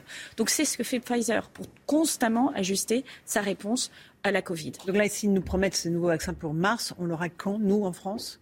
Ah bah ça fait partie des contrats, c'est-à-dire que dans les contrats, il y a une clause qui dit que deux mois après, à partir du moment où euh, nous euh, commandons euh, pour une pour des variants, nous les avons le temps de mettre, enfin le temps de le mettre en production. C'est-à-dire de quelques mois, deux, deux, mois quoi. Six à huit semaines. Six à huit semaines, avec la certitude d'être fournis. Tout à fait, parce qu'en fait, ce sont des changements de de ligne. Donc plutôt que de nous livrer le vaccin A, Pfizer nous livre le vaccin B, et, et c'est lui qui ajuste. Ça. Et donc si vous allez commander des vaccins sur 2022-2023, ça veut dire que vous envisagez euh, de non, 3, 4, 5 doses, c'est ça? Pas du tout. En fait, nous les avons commandés pour anticiper, c'est-à-dire pour être sûr qu'à un moment, on pourra couvrir les Européens. Mais encore une fois, on l'a fait il y a au mois de mai, et au mois de mai, on n'avait pas et euh, c'est normal, de schéma vaccinal. Mais c'est notre responsabilité d'être sûr de pouvoir protéger les Français. Euh. Et si on en a en trop, on les donne. C'est ce qu'on a déjà fait. Et euh, vous le savez, le président de la République a été un des premiers dirigeants euh, mondiaux à donner en masse des vaccins à d'autres pays. Et c'est essentiel aussi. Un mot de la, relocalisation, qui est évidemment un, de vos décès majeurs. Euh, visiblement, elle, s'accentue. 115 relocalisations depuis le mois de septembre 2019, selon une étude publiée mardi. Est-ce que la relocalisation, et que évidemment vous appelez de vos voeux et que vous aidez, est synonyme de création d'emplois est-ce que c'est ça la clé? Oui, tout à fait. C'est-à-dire que nous sommes dans une situation où ce gouvernement, pour la première fois, a cassé le cycle de destruction d'emplois dans le secteur industriel. Quelques chiffres très vite. Entre 2000 et 2016, chaque année, ce pays a détruit de l'emploi industriel net. En 2017, en 2018, en 2019, nous avons recréé l'emploi industriel net. Ce n'était pas arrivé depuis 2000. Et ce qui est intéressant, c'est que certes, nous avons la crise de 2020, petit arrêt sur image. 2021, ça repart et ça repart très fort. Vous avez aujourd'hui 70 000 emplois non pourvus dans l'industrie. C'est 30 000 de plus qu'avant la crise. Et les euh, industriels, vous savez qu'il y a des enquêtes régulières du ministère du Travail pour connaître euh, les euh, projets de recrutement de chaque secteur. Les industriels annoncent 225 000 recrutements dans les 12 mois qui viennent. Et le sujet aujourd'hui, ce n'est pas d'avoir de l'emploi, parce qu'on a des offres d'emploi, c'est d'avoir des candidats pour ces offres d'emploi. Et moi, euh, je plaide vraiment pour qu'on change notre regard sur l'industrie, parce qu'on a un discours misérabiliste sur l'industrie qui n'est pas la réalité. On se concentre sur les sites qui ferment, et ces sites... Et il y en a et il y en a. et les jours, Ascoval, non, non, Ascoval n'a pas fermé, par exemple. Vous voyez, c'est intéressant. Ascoval fonctionne. Ascoval recrute. Et euh, dans les médias, on dit Ascoval a fermé. Eh ben non. Et euh, on se concentre sur les quelques sites qui ferment. Et ils doivent être accompagnés. Et on est à leur côté, aux côtés des familles. Mais on ne se concentre pas sur les 115 euh, relocalisations que vous mentionnez, qui sont beaucoup plus nombreux que les sites qui ferment. Et je rappelle que ce sont des métiers qui payent en moyenne beaucoup mieux que l'ensemble des secteurs industriels. Il n'y a que 5% de Il y a une grosse pénibilité dans les métiers de l'industrie. C'est un peu l'idée reçue qu'on en a. Mais c'est l'idée reçue qu'on en a. C'est-à-dire qu'avec l'automatisation, la pénibilité est bien moindre que dans beaucoup d'autres métiers à compétences égales. Donc là aussi, arrêtons ce misérabilisme, projetons-nous dans l'avenir. Effectivement, nous avons, nous, soutenu 624 projets de relocalisation en France. 624, c'est du jamais vu. Nous avons euh, accompagné une entreprise industrielle sur trois avec le plan de relance. Ça, c'est le positif. Et c'est aussi ce qui permet de reclasser les salariés des sites qui ferment. C'est d'avoir des perspectives d'emploi qui se créent sur leur territoire. Euh, il y a aussi la question euh, des emplois décarbonés, parce qu'évidemment, euh, la relocalisation, ça ne veut pas dire laisser une empreinte carbone trop forte sur l'environnement. Comment est-ce qu'on peut concilier les deux? Est-ce que c'est conciliable? Et surtout, lorsque vous relocalisez en France, eh bien, vous produisez avec une électricité bas carbone. Parce que la France a cette particularité d'avoir une électricité nucléaire et énergie renouvelable avec un très faible contenu carbone? Donc vous baissez l'empreinte environnementale. Relocaliser, c'est faire le jeu de la lutte contre le défi climatique contre ces productions qui sont faites à l'autre bout du monde avec du charbon. transporté, absolument. Et plus la logistique, vous avez raison. Est-ce qu'il ne faut pas revenir sur l'équilibre du mix énergétique qui était prévu pour 2035, 50% nucléaire, 50% renouvelable? Est-ce qu'il ne faut pas remonter la part du nucléaire? Pas nécessairement, parce que là aussi, euh, on croit qu'on diminue la part du nucléaire. Mais en fait, comme nous avons besoin de beaucoup plus d'électricité, 50-50, c'est probablement le point d'équilibre qui est réaliste par rapport à nos capacités à développer de nouvelles sources de production d'électricité. Vous savez, les énergies renouvelables, on peut les produire plus vite. Le nucléaire, ça prend plus de temps d'installer euh, des euh, sites complémentaires. Donc c'est cette réalité et nous le faisons là encore sur une base scientifique. C'est l'étude de RTE qui a été publiée récemment. Hein. Je rappelle, 40 experts qui ont travaillé à un plein temps, 4000 personnes interrogées. Euh, les organisations environnementales étaient dans les groupes de travail et aujourd'hui on a plusieurs scénarios qui montrent qu'en gros, il faut beaucoup de nucléaire, et énormément plus d'énergie renouvelable si on veut réussir la lutte contre le, réchauffement climatique. Une dernière question, où est-ce qu'on en est des pénuries, des difficultés à s'approvisionner dans certains secteurs? Alors là, euh, je crois qu'on a euh, clairement des, sujets. On va réunir l'ensemble des filières euh, lundi. ces tensions, elles persistent. Le prix des matières premières a augmenté et euh, les temps de livraison, en particulier sur les semi-conducteurs, restent extrêmement élevés. Donc nous, nous allons accompagner les entreprises avec Bruno Le Maire, avec Elisabeth Borne. Nous réunissons tout le monde pour regarder surtout comment on finance les stocks, parce que forcément, on est obligé de faire des stocks pour pouvoir gérer ces problèmes d'approvisionnement. Et on fait des stocks de matières qui coûtent plus cher à cause de l'inflation. Et c'est cet élément-là que nous allons euh, financer euh, pour les entreprises et, et nous allons travailler avec elles lundi. Merci beaucoup, Madame la ministre d'être venue ce matin dans la matinale de CNews. À vous, Romain Desarmes, pour la suite. C'est News, il est 8h33. Merci à vous, Laurence Ferrari, et à votre invité Agnès Pannier-Runacher. On accueille le docteur Brigitte Millot, comme tous les matins. Bonjour Brigitte. Bonjour Romain. La santé, dans un instant, vous allez nous parler des nouveaux tests antigéniques pour les enfants. Le nouveau casse-tête de la vaccination sans rendez-vous. On va dans des centres de vaccination euh, sans rendez-vous. C'est le principe. Des les personnes de plus de 65 ans peuvent recevoir, leur dose de rappel euh, sans, euh, sans prévenir. Sur le terrain, c'est parfois mission impossible. On va le voir, reportage à Aix-en-Provence. Et puis la proposition d'Anne Hidalgo qui fait un flop. La candidate socialiste à la présidentielle propose une primaire de la gauche. Euh, Yannick Jadot, le candidat écologiste, vient de lui dire non. Les insoumis, les, les euh, communistes lui avaient déjà répondu euh, non hier soir. On va y revenir avec Jérôme Béglé et avec Paul Sugy. À tout de suite, tous les deux. Mais tout d'abord, euh, on est le 9 décembre. C'est la première journée nationale de la laïcité. Aujourd'hui, pour l'occasion, l'IFOP publie ce matin une étude sur les problèmes de laïcité à l'école, Chana. Hein. Et par exemple, plus d'un lycéen sur deux, 55%, a déjà été confronté, a déjà été confronté à une forme d'expression du fait religieux en milieu scolaire. Tous les détails de cette étude avec Valérie Labonne. C'est une étude édifiante qui dévoile l'ampleur des formes de séparatisme religieux dans les lycées. Plus de la moitié des lycéens ont été confrontés à une forme d'expression du fait religieux en milieu scolaire, parmi lesquels la demande de menus spécifiques ou le refus de jeunes filles de participer à certaines activités. Là, on se rend compte qu'il y a tout un ensemble d'entorses, de séparatisme de nature religieuse qui euh, sont euh, vraiment des phénomènes, je dirais pas de masse, mais qui sont des phénomènes importants en cause, l'importance donnée par les lycéens à la religion et qui affecte directement le déroulé de certains cours. 48% des lycéens ont déjà observé des élèves contester des enseignements au nom de leurs convictions religieuses, une réalité qui concerne surtout les élèves musulmans. Ils sont imprégnés d'une idéologie qui, d'une part, euh, est une idéologie obscurantiste qui refuse un certain nombre de, connaissances, et puis, euh, par ailleurs, euh, ils sont perméables à un certain nombre de, directives euh, des islamistes qui leur disent qu'il faut se séparer. Le fossé est d'autant plus grand lorsqu'il concerne le droit de critiquer les religions à l'école, comme l'a révélé l'assassinat de Samuel Paty pour avoir montré des caricatures se moquant des religions. 61% des lycéens soutiennent le droit des enseignants à montrer des caricatures contre seulement 19% des lycéens musulmans. Et écoutez, euh, les propos inquiétants du professeur d'allemand de Sciences Po Grenoble, harcelé par des militants woke. On en avait parlé il y a un an quand son nom avait été affiché sur les murs par des étudiants, des militants euh, d'extrême gauche. Euh, il s'appelle Klaus Kinsler et il s'exprime ce matin dans l'opinion. Ce qu'il raconte fait peur. Sciences Po Grenoble n'est plus un institut d'études politiques, mais d'éducation, voire de rééducation politique. Il dit euh, que les étudiants sont endoctrinés. La direction est faible, elle m'a sacrifié comme un pion.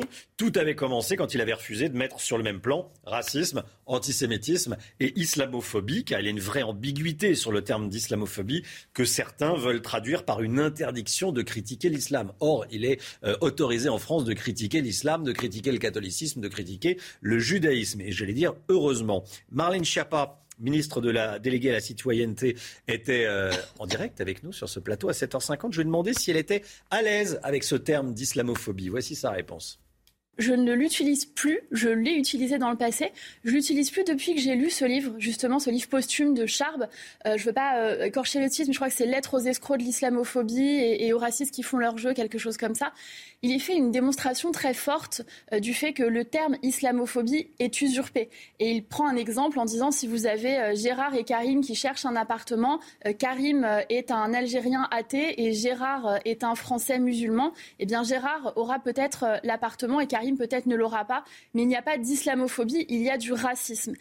La proposition d'Anne Hidalgo, faite hier soir sur TF1, fait un flop. Elle veut une primaire de la gauche. Mais tout le monde lui dit non, à part euh, Arnaud Montebourg. On écoute tout d'abord ce qu'a dit la maire de Paris.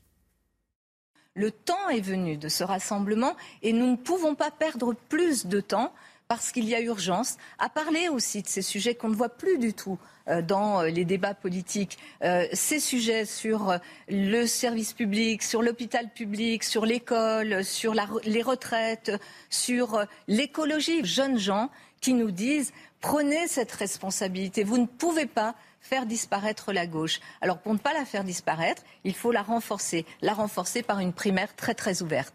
Alors, primaire très très ouverte, le problème c'est qu'elle va être très très fermée, voire elle ne va pas avoir lieu du tout, puisque personne n'en veut, Paul Sugy. Hein. Non, personne n'en veut. Il y a déjà eu des processus de désignation des candidats dans les autres forces en présence à gauche.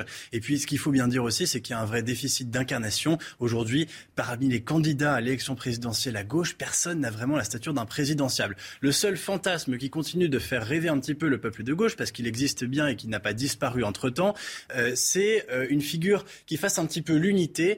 Certains noms qui ont été murmurés. Celui de Christiane Taubira, par exemple, revient euh, assez fréquemment. Euh, l'intéressé euh, n'a pas non plus démenti ces rumeurs et elle continue de se poser la question. Mais c'est certainement pas Anne Hidalgo, avec ou sans primaire, qui va réussir à rassembler derrière elle le peuple de gauche enfin hmm. réuni.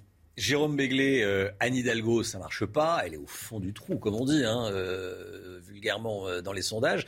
Qu'est-ce qui fonctionne pas? C'est qu'elle a cette image trop, trop parisienne de ce, dire, ces problèmes à Paris, les problèmes de, des automobilistes, alors que tout le monde a une voiture hein, dans, en France. Euh, évidemment que son bilan parisien et les critiques qui sont formulées sur la propreté, ça cache Paris, les embouteillages permanents, mais aussi le bilan financier. Euh, la Chambre régionale des comptes et le gouvernement commencent à émettre des avis très hmm. négatifs sur l'endettement de la ville.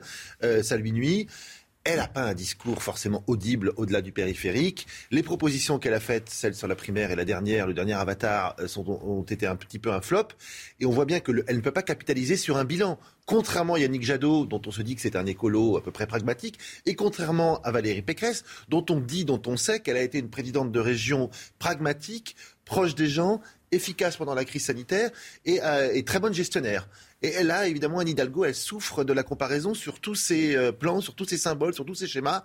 Ça va pas être simple pour elle de se sortir de cette mauvaise passe et de cette nasse. Éric Zemmour. Éric Zemmour va-t-il réussir à séduire l'électorat euh, des Républicains Les jeunes LR avec Zemmour organisé une soirée hier soir, hein, Chana? Et oui, c'était à Paris et Éric Zemmour était bien évidemment de la partie. Objectif rassembler les militants de droite déçus par le résultat du congrès Les Républicains. Ça, c'est l'enjeu numéro un pour euh, Éric Zemmour, euh, Paul Sugy. De toute façon, oui, ces réserves de voix elles sont essentiellement du LR. côté des LR, ceux qui ont pu être déçus, par exemple, que euh, Éric Ne soit pas le candidat euh, désigné à l'issue du Congrès. Maintenant, il faut quand même relativiser l'importance de cette soirée. Éric Zemmour euh, participe à un événement confidentiel avec euh, une grosse centaine de jeunes, essentiellement, de la droite bourgeoise parisienne. Ce qui lui manque essentiellement, ce sont des soutiens de, poids, des ténors des Républicains qui basculeraient. Force est de constater qu'aujourd'hui, ça n'a pas été le cas. Il a hérité seulement du mouvement conservateur et puis des anciens du Parti chrétien-démocrate. Euh, on avait vu Jean-Frédéric Poisson ou Christine Boutin à ses côtés, mais pour l'instant, il n'a pas de soutien important parmi la droite dite républicaine. Et c'est surtout ça qui lui manque, plus que euh, quelques, quelques jeunes qui avaient du reste déjà fait savoir qu'ils souhaitaient éventuellement rallier sa candidature. Merci beaucoup, Paul. Vous restez avec nous. Euh, L'homme suspecté d'avoir agressé Éric Zemmour dimanche dernier à Villepinte a d'ailleurs été mis en examen à Chana. Il est accusé d'avoir blessé le candidat au poignet, ce qui a valu à Éric Zemmour une incapacité temporaire de travail de 9 jours. Le mis en cause a été placé sous contrôle judiciaire, ce qui veut dire qu'il a une interdiction de quitter le territoire, de détenir ou porter une arme et d'entrer en contact avec Éric Zemmour. Le tableau de bord de l'épidémie. Regardez les derniers chiffres de l'épidémie en France. Plus de 61 000 nouveaux cas euh, ces dernières 24 heures. 61 340 exactement, hein, Chana. Et à l'hôpital, 2426 patients sont actuellement hospitalisés en réanimation, plus 75 en 24 heures et 129 décès ont été recensés. On en parlait à l'instant, le nouveau casse-tête de la vaccination euh, sans rendez-vous depuis lundi. Les plus de 65 ans peuvent recevoir leur dose de rappel sans prendre rendez-vous, mais ça pose problème sur le terrain. Ça fait partie de ces décisions prises, euh, j'allais dire, tout en haut et en bas, il y a des problèmes. Oui, parfois c'est mission impossible. De nombreux centres de vaccination sont obligés de refuser les personnes qui n'ont pas pris rendez-vous faute de doses disponibles. Exemple à Aix-en-Provence avec ce reportage signé Stéphanie Rouquier.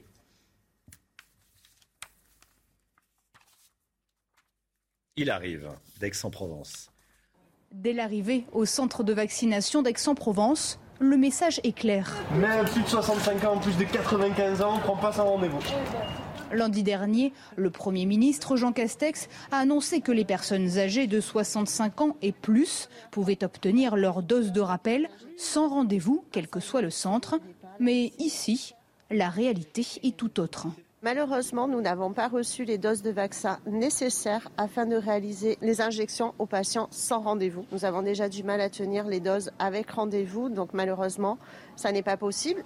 Et toute la journée, les demandes s'enchaînent. Ils nous encouragent de faire la troisième vaccin. On arrive ici, ils disent on ne peut pas vous prendre, allez prendre rendez-vous. On téléphone à ces numéros, il n'y a personne qui répond. Ils vous raccrochent au nez. Ah oui, dégoûté, oui. Il y a un hiatus entre ce qu'annonce le gouvernement et ce qui est en réalité. Finalement, le gouvernement n'est pas fiable.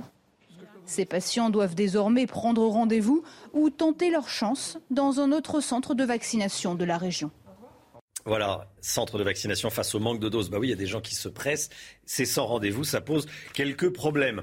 Euh, un exemple de ces radars particulièrement piégeux, Pierre Chasseret, avec nous, on en parlait dans votre chronique, hein, chronique automobiliste à, à 7h20. Vous avez un exemple ce matin. hein. Oui, je vous propose de partir hein, sur les routes d'Eure-et-Loire. Et voilà là précisément le type de radar qui fait euh, que les Français aujourd'hui ne croient plus dans ce modèle de sécurité, radiaire, de sécurité routière du Ouais. tout radar. Regardez, on est sur la route, on entre dans le petit hameau de Pont-Tranche-Fétus. Sur la droite, vous voyez pas de trottoir, aucun aménagement, absolument rien. Et 35 mètres derrière le radar, derrière le panneau d'entrée d'agglomération, bing, le radar. Voilà le type de, de radar qui fondamentalement eh bien, vont vous prendre quelques kilomètres au-dessus, puisque c'est au moment où on décélère, évidemment. C'est là où on passe de 80 ou 90 à 50. Exactement, vous décélérez légèrement. on est à 70. Vous êtes quelques kilomètres heure au-dessus. Et là, c'est 135 euros et un point. On parlait hier des 770 000 automobilistes Mm. qui perdent leur permis. Si ici, dans cet exemple, vous ne connaissez pas la route, c'est gagné. Vous perdez votre point et 135 euros qui vont avec. Pierre Chasseret tous les matins dans la matinale. Euh, on regarde à nouveau ces magnifiques images de la fête des Lumières à Lyon, des dizaines de milliers de Lyonnais, de touristes euh, qui étaient hier soir, Chana, pour euh, admirer le spectacle. hein. Oui, c'est l'un des événements les plus importants de la ville de Lyon. Pour l'occasion, le masque est de rigueur, pas le pass sanitaire. Au programme, 31 créations artistiques seront proposées pendant 4 jours. C'est magnifique. Voilà, profitez-en. Profitez-en. La santé, tout de suite, docteur Millot. Docteur Millot, avec nous, vous nous parlez ce matin de nouveaux tests antigéniques pour les enfants. hein. Oui, ça n'aura échappé à personne. Hein. en ce moment, on ne parle que des enfants et c'est vrai. Euh, et, c'est assez normal d'ailleurs, puisque ce sont les seuls, pas les seuls, mais euh, à ne pas être vaccinés. Donc le virus circule énormément dans les écoles. Je vous ai mis quelques chiffres, hein, les derniers chiffres, on va le voir. Chez les 0 à 9 ans, le taux d'incidence, c'est-à-dire le nombre d'enfants positifs pour 100 000 enfants, de 0 à 9 ans, il est à 578, de 10 à 19 ans à 529. Et je vous ai mis où il est au max, au top, c'est 918 enfants positifs sur 100 000 enfants de 6 à 10 ans. Hmm. Donc on voit euh, une circulation virale intense. Euh, encore de une fois, 1000 pour 100 000, donc ça veut dire 1 sur 100. encore une fois, c'est tout à fait normal. Ils ne hmm. sont pas vaccinés. Les interactions euh, entre eux, bah, elles sont hmm. très rapprochées, très fréquentes, etc. Les gestes barrières, je pense qu'ils sont un peu limités. Mais voilà, c'est normal. en même temps, ils ne font pas de forme grave. on ne va pas revenir là-dessus. Donc l'idée, c'était évidemment de tester. Alors Monsieur Blanquer nous avait promis 600 000 tests euh, par semaine. On ne les a pas tellement vus, c'est compliqué à mettre en place, etc. Et là, ce matin, je vais vous parler d'un nouveau test qui est simple, qui est efficace, qui est non douloureux. Je vais vous montrer dans quelques instants comment ça fonctionne. Soisic Houlier est allé rencontrer l'excellent professeur Robert Cohen, le pédiatre et vaccinologue et virologue, et la ravissante Anna. Euh, regardez comment ça fonctionne. Donc, en fait, le, là, c'est le professeur Cohen. Il prend ce test. Vous voyez, c'est un test qui est muni au bout d'un petit tampon, comme une petite éponge ronde. L'enfant prend le test, c'est lui qui va le faire lui-même. Il va introduire le test, le petit tampon, dans une de ses narines. Il va tourner, il va compter 15 secondes. Il va tourner le test, vous voyez. Il va le faire dans chacune des narines. Ça ne fait absolument pas mal. Ensuite, une fois que ça aura été fait, on va poser le test sur, dans le réactif. Regardez comment ça se passe. Il le pose. Et là, on va attendre. On doit attendre normalement 15 minutes. Euh, s'il y a une première barre, une seule barre, c'est négatif. S'il y a deux barres, c'est positif. Vous savez que la fille de Pierre Chasseret me fait des grands signes pour me dire mm. ma fille fait ça. Euh, votre fille fait ça toutes les semaines Oui, le collège, le collège de ma fille lui a remis une boîte. il a euh, été testé dans plusieurs collèges, dans plusieurs centres de pédiatrie, chez plusieurs médecins. Et donc, et, Brigitte, je me fais aussi le relais, désolé de vous couper, d'une question de l'oreillette, mais qui est une très bonne question, une question de la régie. Euh, pourquoi que pour les enfants et pas pour les adultes Pour l'instant, il a été testé chez les enfants, mais j'allais y venir. Ah. Merci la régie. il va aussi sûrement être approuvé, mais pour l'instant, les essais, les tests. Donc, il est efficace, il est fiable, moins fiable qu'un PCR évidemment, mais tellement moins désagréable. Euh, vous n'allez pas faire faire un PCR tous les trois jours, à, trois fois par semaine aux enfants. Alors que là, ils s'en amusent. Mmh. Euh, ça fait absolument pas mal. D'ailleurs, je vous propose d'écouter les réactions d'Anna, justement, sur la douleur et surtout les réactions du professeur Cohen sur ce qu'on pourrait envisager. Écoutez. Est-ce que c'est désagréable? Non. Non, pas du tout. Est-ce que si on te dit, euh, au lieu de porter le masque à l'école, est-ce que tu serais prête à faire un test tous les trois jours, quatre jours et on ne porte plus le masque à l'école? Oui. Tu préfères faire ça ou porter un masque toute la journée? De faire ça. Bon. Non, mais voilà. C'est QFD. Les, les, questions sont un petit peu orientées, un tout petit peu. Pas tout petit peu, tout petit peu. Pas du tout, du tout. Mais, mais, on connaît la difficulté de, le masque dehors pour les enfants. enfin bon, bref, on va pas revenir là-dessus. Donc, un test efficace, simple, non douloureux. Alors, pour l'instant, il coûte 5,20 euros en pharmacie. Ah. Euh, attendez, mais si vous le faites chez le pharmacien avec le pharmacien. Là, c'est pris en charge complètement par la sécurité sociale. L'idée, évidemment, derrière, c'est de pouvoir avoir des remontées, puisque lui va le rentrer dans son système, etc. Hmm. Donc voilà euh, comment se, se, déroule. On va dire que c'est abordable si on le fait chez soi. Si on a quatre enfants qu'on le fait tous les jours, c'est impossible. Mais, mais si c'est le pharmacien qui le fait, si vous le faites à la pharmacie, en revanche, c'est pris en charge. Non, mais ce qu'on pourrait imaginer, on, on, sait très bien que si on teste les enfants et si, lorsqu'ils sont positifs, on les isole, on va limiter la hmm. circulation du virus. Donc ça me semble être une très bonne manière de pouvoir limiter cette circulation du virus. Et je pense que les enfants, vous avez vu, hein, aucune douleur, euh, simple, efficace. Oui, ça a l'air euh, très, très facile. Merci Brigitte. Pas comme ça, pas comme ça, pas comme ça. CNews, 8h51. Merci d'avoir euh, choisi CNews pour démarrer votre journée. On se retrouve demain matin, 5h55, avec toute l'équipe, avec Chana Lousteau, le docteur Millot, Jérôme Béglé était avec nous. Merci Jérôme. Avec euh, également Pierre Chasseret. Dans un instant, c'est Pascal Pro qui est déjà. euh, qui est- il est dans les starting blocks, Pascal. Venez, Pascal, vous êtes, euh, vous êtes déjà là. Donc, euh, venez, oui, vous êtes, vous êtes discret. Vous êtes masqué masque aujourd'hui. sur le nez, sur le nez le masque. Je, je- je fais très attention. Bah oui, comme tous les jours, comme tous les jours. Pascal Pro dans un instant et tous ses invités. Normal, c'est tous les jours comme ça. Et oui, oui, il y a toutes les feuilles, oui, c'est impressionnant. hein. Et vous arrivez à lire tout ça d'un coup. J'arrive à lire presque tout ça. Très très impressionné. Allez, très bonne, très bonne émission avec Pascal et ses invités dans un instant. Belle journée, à demain. Tout de suite, Pascal Pro dans l'heure des pros.